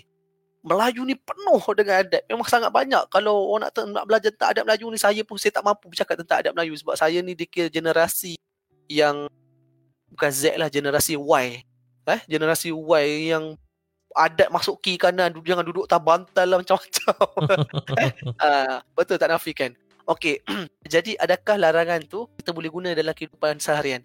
Okey larangan yang orang tu, tadi betul tak? Ah, Zulman betul, betul, betul. dia- Betul, betul. tadi. Okey. Hmm. larangan tu boleh kita gunakan tapi kita tengok situasi balik eh. Zulhijjah Mat Zulhijjah. Kita tengok kalau macam larangan tu takut melanggar dengan akidah kita elakkan. Contoh macam mana elakkan ah, yang melanggar dengan akidah kita? Pernah dengar tak kalau duduk duduk meniarap dia kaki jangan naik atas macam tu. Nanti mak mati Hmm. ha masa-masa saya ni ada ada fahaman macam tu larangan macam tu. Jangan duduk macam tu nanti mak mati. Kita meletakkan kematian itu atas perbuatan kita sedangkan hidup mati itu atas Allah. Ah dan nampak tak? Hmm. macam mana saya punya saya nak kiaskan. Kalau benda kalau larangan tu boleh mengganggu akidah kita boleh mengganggu fahaman kita sebelum lebih baik elakkan. Ah sebab apa? Kita kena ingat tak ada istilah Allah ni tak kejam tuan-tuan. Allah ni tak kejam. Kena takkanlah kita duduk macam tu kaki kaki Maksud- silang ni atas Maksudnya cikgu kita Allah, kita Allah. jangan fikir Allah ni based on akal kita. yes, Betul. sebab Ha. nafi- saya tak nafikan. Sebab itu, setiap hukum agama Islam, setiap hukum hakam ada dua benda. Dalil akli dan dalil nakli. Dalil yang daripada akal dengan dalil daripada Al-Quran. Hadis. Dua benda ni akan kukuhkan satu hukum. Sebab tu kita tak boleh ambil akal saja. Kalau kita ambil dalil akal dia, jadilah macam larangan-larangan orang lama tu. Jadi kesimpulan dia, kalau benda tu boleh digunakan, contoh sebagai contoh eh. Uh, kalau maksud saya larangan yang boleh digunakan yang sekarang ni apa pukul tujuh tutup pintu, tutup tingkap. Nanti hantu datang. Betul tak? Okey, kalau nak katakan memang benar ada kita boleh sepegang benda tu tapi kita tukar konsep kita bukan hantu sebenarnya. Tapi ada Syaitan. satu anak syaitan, ada satu Hmm. jin, tak silap saya nama dia Allah Allah minta maaf kalau betul kasih sekena saya salah. Nama, nama dia Syabian ke apa, tapi dia ada nama dia. Eh sebab setiap anak-anak anak syaitan, setiap anak jin ni dia ada tugas-tugas dia tau. Dan salah seorangnya ni dah tugas dia. Dia akan cuba menyesatkan orang-orang, dia cuba menyesatkan umat-umat Islam yang berada di luar waktu azan maghrib. Nah, sebab tu orang dulu-dulu suruh tutup pintu. Eh, sebab tak nak setan-setan tu masa azan tu masuk rumah kita. Jadi berbalik kepada soalan Mak Zulhijjah, larangan tu boleh guna tak? Tapi saya rasa lebih baik elakkan. Sebab sebab kita tengok balik sebab kita pun tak mampu nak kaji semua larangan-larangan orang lama-lama betul tak? Hmm, Tapi- betul. Elakkan. Tengok tengok Kalau juga macam- lah. Ah, kalau macam Hmm. duduk atas bantal ada ketimbang pistol tu tak apalah. Eh, Hmm. itu tak melanggar apa-apa akidah. Contoh, tapi lebih baik kita betulkan kalau kita ada anak nanti. Jangan kata-kata, eh, jangan duduk atas bantal. Nanti punggung pistol. Lebih baik kita tukar konsep yang lebih jujur. Jangan duduk atas bantal. Bantal kan tu tempat kepala. Tak elok. Yang mana satu Ah. lebih baik, tuan-tuan? Explain lah. Explain. Explain. Mana satu lebih baik, tuan-tuan? Kita Kalau nak ikut- kata kita Cikgu cikgu. ambil asbab pistol Kalau- ke? Ya, betul. Kalau tengok orang Melayu zaman dulu, dia malas sangat nak explain kat budak-budak ni. Ah, ya, orang betul. Aha, dia malas. Melayu- Dia malas explain. Dia tak macam orang putih. Orang putih tu alamak benda sebiji tu pun nak explain. Ni pun explain. explain. explain. Ha, tapi orang Melayu Ah. dia tak explain just ha, dia just Ah, just cakap benda. Orang kata benda tu boleh uh, memberi kesan men, efek kepada mental budak tu lah. Ah, Faham, faham aku, budak. aku pun fikir juga. Ha? Duduk atas bantal naik bisu? Ada, adakah bisu disebabkan dia duduk atas bantal? Kan? Ah, Yalah, jadi, kita budak. ah, betul, betul, betul, betul. Kita budak. Saya, macam saya kata lah, saya masa kecil, saya buat eksperimen. Saya duduk atas bantal 3 jam saya duduk sambil tengok TV. Lepas tu habis tengok TV tu pegang motor. Tak ada pun bisulnya kat mana bisul. ha? Jadi Hmm. saya punya saranan saya sebenarnya nasihat saya untuk Mak Zulhijaz lebih baik elakkan. Kita dah zaman eh, kita dah zaman yang lebih maju. Segala larangan tu biarlah disertai dengan penjelasan yang baik. Penjelasan yang baik. Ha, supaya supaya faham kanak-kanak, supaya faham generasi kita, anak-anak kita utamanya lebih faham dengan benda ni. Okey, kita kita Hmm. teruskan. Iman ada tanya soalan, minta penyerahan Ah, ah, ni pencerahan sama. Tepuk tawa tu. Tepuk tawa. Okey. Sebab sebab tu dari agama Hindu kan okey, kalau kita tengok balik yang yang renjis tepung tu, kita tengok balik. Kalau kita nak kata nak menyamai agama lain, adakah adakah agama itu buat sebabkan adat dia ataupun sebabkan agama dia? Hmm. Ah, tuan-tuan kena ingat eh. Jangan kena ingat jangan jangan ingat ah, Islam je ah, ada agama dengan adat. Eh dia ada Ah, adat betul. dengan ibadat. Agama Ba- lain pun ada. Agama lain boleh. Ah, agama lain pun ada. Agama lain pun dia ada adat dengan ibadat dia. Sebab agama Hindu sekali sekalipun ada benda yang agama Hindu buat masa kahwin bukan adat dia. Eh sorry, bukan ibadat dia, tapi adat dia. Ada. Eh contohnya adat dia apa? Yang pakai inai-inai tu. Yang tu adat orang Hindu sebenarnya. Tuan-tuan eh yang pakai inai berlukis-lukis-lukis tu itu bukan ibadat dia, adat dia. So kalau ada conclusion yang kata-kata "Eh, jangan inai-inai lah tangan kau ikut agama Hindu. Kau ikut Hmm. ibadat Hindu. Okey tuan-tuan, Hindu, uh, agama Hindu buat benda tu, dia buat itu adat sebab untuk nak meraihkan nak untuk highlightkan pengantin dia. Bridal. So, uh, so tak campur uh, yes bride dia. So tak campur dengan benda yang ibadat. So tak ada masalah lah kat situ. Eh, sebab tapun tawa tu kalau datang daripada Hindu setahu saya yang yang tu memang memang adat lah orang Hindu bukan satu ibadat. Eh, uh, so kalau boleh macam kalau boleh kalau adat sekiranya adat tu tak mendatangkan apa manfaat lebih baik elakkan. Ha, macam saya kata kita sebab apa Rasulullah ada bagi option. Eh, so Rasulullah banyak bagi option. Kalau kau pegang benda ni datang fitnah kau buang. Eh simple je. Hmm. eh? tu simple je sebenarnya. Kalau kau pegang benda ni mampu datangkan fitnah kau buang. Benda tu simple. Rasulullah kalau boleh dia nak cuba elakkan fitnah je. Bukan fitnah aja-aja ke apa fitnah pada orang kita sendiri pun sama. Betul Rasulullah kata apa? Kalau kalau mampu elak fitnah sebaik mungkin elakkan sepenuhnya. Jangan kita kita tak apalah Allah lebih tahu tak perlu macam tu tuan-tuan. Tak perlu macam tu. Eh tak apa. Allah lebih tahu niat aku. Kalau kalau perbuatan ke seseorang tu kalau perbuatan awak mampu menimbulkan fitnah elakkan. Bukan saya kata tuan-tuan. Allah pesan. Eh jangan kita kata tak apa. Allah lebih tahu. Korang tak tahu niat aku macam mana. Kita jangan fikir kita dengan Allah. Kita dengan Allah memang benda tu benda yang samiyat benda tu yang perkara kita tak tahu. Kadang-kadang apa yang Allah nilai kita kita tak tahu. Ha, tapi kalau mampu benda tu mampu menimbulkan fitnah, elakkan sepenuh. Bukan saya cakap tuan-tuan, Rasulullah pesan. Hmm. Okey, baik. Okay. Terima kasih Iman atas soalan tu. ah. Okey, Mak Zuzia baik. Terima kasih. Umar panggil start terus. Okey, tak apa, tak ada masalah Umar. Terima kasih Ustaz Saiful, Ustaz Hussein dan Ustaz Fidaus layan dan menjawab. Okey je, masalah. kita akan ni last lah ni last lah sebelum kita akan Okey, habiskan boleh. pukul pada pukul 11 ni. Okey, cikgu. Okey, boleh boleh. Tak ada masalah. Ui, lama juga kita dah bercakap kan. Oh, Sebab tu saya kata. uh, main tu game eh. Ah, tu bercakap saya cakap, mana? moderator ni perlu. Sebab saya, kalau saya bagi sebab moderator ni memang sebab kalau saya bagi talk dekat masjid apa semua, selalunya dijanjikan lepas maghrib tau. Lepas maghrib sampai sampai azan isyak. Tapi saya selalu belarat sampai pukul 9 setengah. Selalu orang masjid marah kat saya. Ustaz, timing Ustaz. Timing. Sebab tu saya pesan kat AJ masjid kalau saya bagi Okey ustaz, kalau kita masjid. tengok masuk adat tu sendiri, saya tengok berdasarkan ni saya tengok eh. Kalau adat tu kalau kita nak adat tu merupakan adat yang diwarisi oleh suatu masyarakat secara turun menurun oleh nenek Okey. moyang. Okey. Ia juga merupakan undang-undang atau hak yang tertulis dalam sesebuah masyarakat. Maksudnya benda ni bukan berdasarkan zaman dulu saja. Adat ni boleh juga menjadi pada zaman moden sekarang. Okay, antara orang kata yang selalu kita nampak sekarang adalah mempelekehkan adat mempelekehkan uh, para ilmuwan, agamawan. Okay. Sama ada mereka berbeza dari segi uh, berbeza pandangan politik, berbeza pandangan uh, tak tahulah pandangan apa. Mungkin belajar tak habis. So pendapat ustaz lah.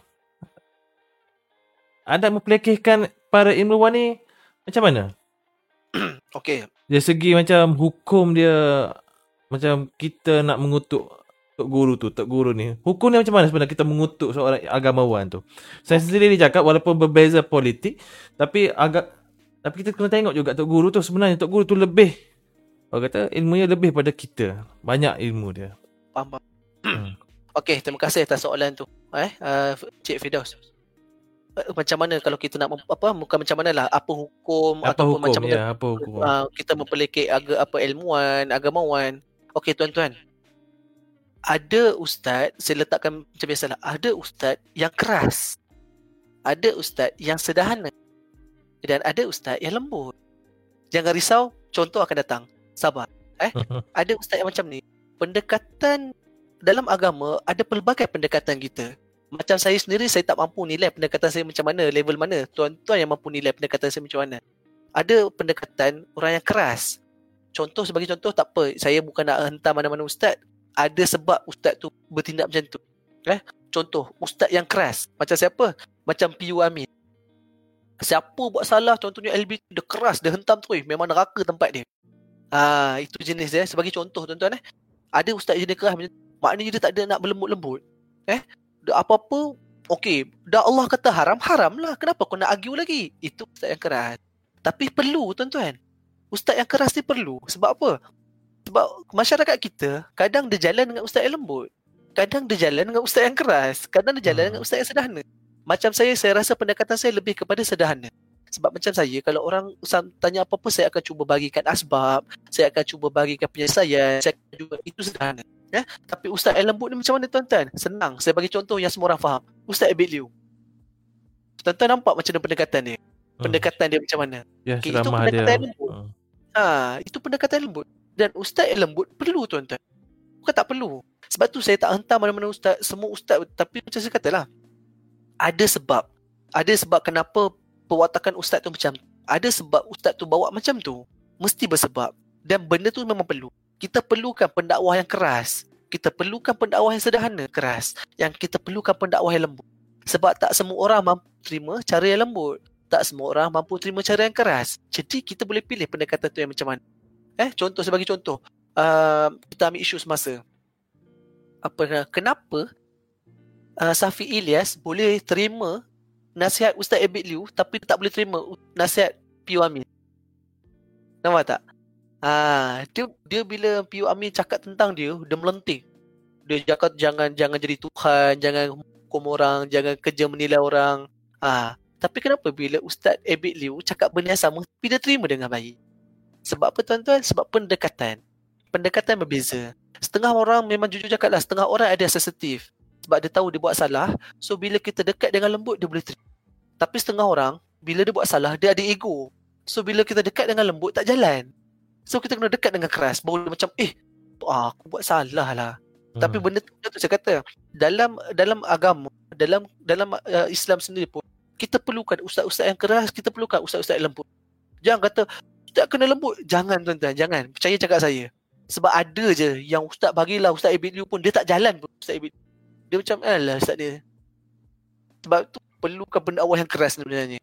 Jadi, uh, macam untuk menjawab persoalan Cik Firdaus, benda tu sebenarnya memang perlu. Je, kalau boleh, jangan, bagi saya ilmuwan ni, uh, orang agamawan, orang dah banyak berhikmat untuk agama Islam. Tolong sesekali jangan jaga kata-kata kita, jangan ke apa. Benda ni bukan macam bukan pantalaran tuan-tuan eh. Tapi macam saya katalah, ada orang kita pan, kita kita hormat sebab ilmu. Ada Hmm. orang kita hormat sebab usia dia. Hmm. Tapi tuan-tuan kena ingat, orang yang tinggi ilmunya, darjat dia lebih tinggi di Allah, di sisi Allah. Jadi, kalau boleh orang yang tinggi ilmunya kita kita raikan, kita muliakan. Bukan sampai muliakan sembah tak tuan-tuan. Hmm. Ni Rasulullah kata muliakan orang yang ada ilmu. Sebab apa? Dia punya darjat dia berbeza. Darjat dia tinggi, berduduk kat sisi Allah. Sebab tu kita kena menuntut ilmu. Sampai ke Yang mati. bukan ah sampai ke mati. Sebab ha- hadis pun dia kata tuntutlah ilmu sampai ke negeri China. Saya ada tak ah, hakam ulama cakap benda tu? Kenapa negeri China? Itu perumpamaan je nampak. Bukan saya je suka perumpamaan. perumpamaan. Orang ulama pun sama. Dia bagi perumpamaan negeri China tu sebab jauh. So maksud dia jangan kita nak belajar ni dekat je. Tak. Ulama pun ada cakap kalau nak mengajar, kalau nak belajar nak menuntut ilmu kau pergi jauh pun tak ada masalah. Benda tu kewajipan. Pergi. Jangan takut. Asalkan menuntut ilmu. Maksud tu kata bila saya buat perkongsian macam ni, tak dapat banyak tak apa. Sikit pun tak apa. Tak ada masalah. Asalkan perkongsian tu berjalan.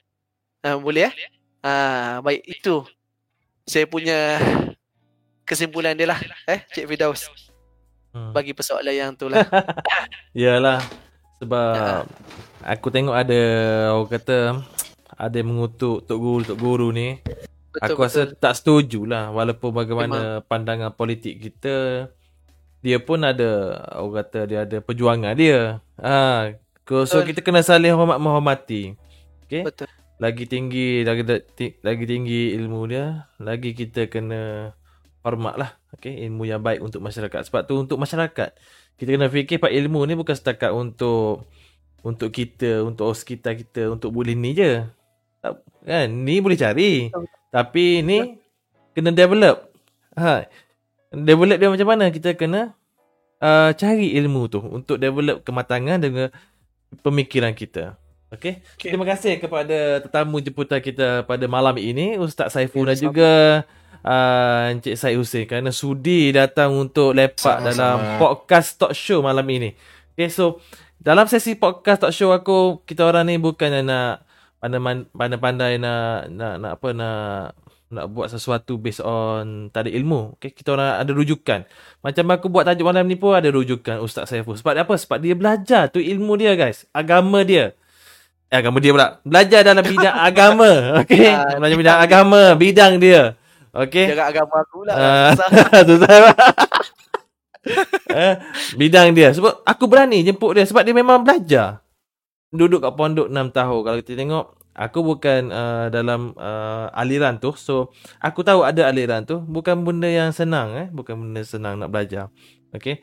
So, Alhamdulillah. Terima kasih kepada Ustaz Saiful kerana sudi berkongsi. Dan juga kepada uh, Encik Syed Usain kerana sudi datang sama, uh, bersama-sama juga untuk uh, kita memeriahkan, Memeriahkan lagi podcast talk show kita pada malam ini. So hopefully uh, kepada viewer di luar sana, terima kasih juga kepada korang kerana sudi bertanya soalan ya yang memeriahkan juga podcast kali ini dan juga sudi bersama daripada awal sehingga akhir. Okey, jangan risau. Kalau akhir kalam, ya, akhir kalam dia saya lah eh.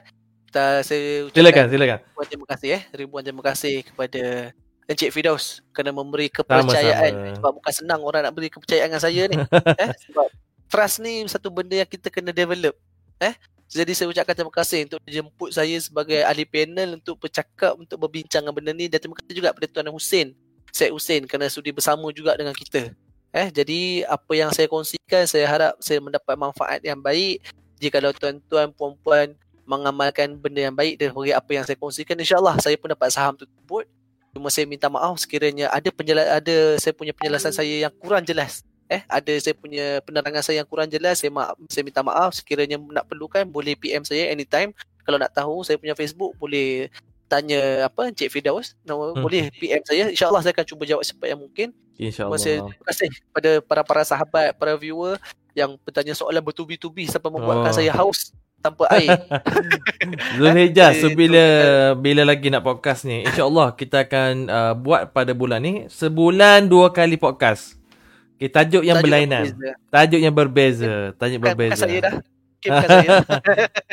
Jadi insyaAllah yang mana yang baik datang kepada Allah, yang mana yang buruk datang dari kelemahan saya sendiri. Saya ucapkan terima kasih kepada semua viewer yang stay daripada awal sampai habis dan terima kasih lagi sekali kepada Encik Firdaus dan Encik Syed Hussein atas kepercayaan diberikan kepada saya. Okey, terima Asik. kasih kan. So sebelum Sama-sama. akhir aku akhiri dengan apa podcast pada malam ini uh, apa-apa yang baik itu datang daripada Allah Subhanahu Taala dan apa-apa kekurangan tu adalah daripada kami bertiga. Itu saja daripada aku untuk malam ini podcast talk show. Okey. ROG Oh. Titan Gaming. Ha. So kita akan teruskan games gaming session kita selepas ini sebab Oi, Ya, enggak? eh Main. Facebook Facebook ni baju, dia dia dia dia, dia masalah Facebook ni kan. Uh, Tak, kita sambung masa gaming nanti boleh sembang. Aku Alright, guys. Dulu, buka baju buka lepas. Alright girl. Terima kasih banyak.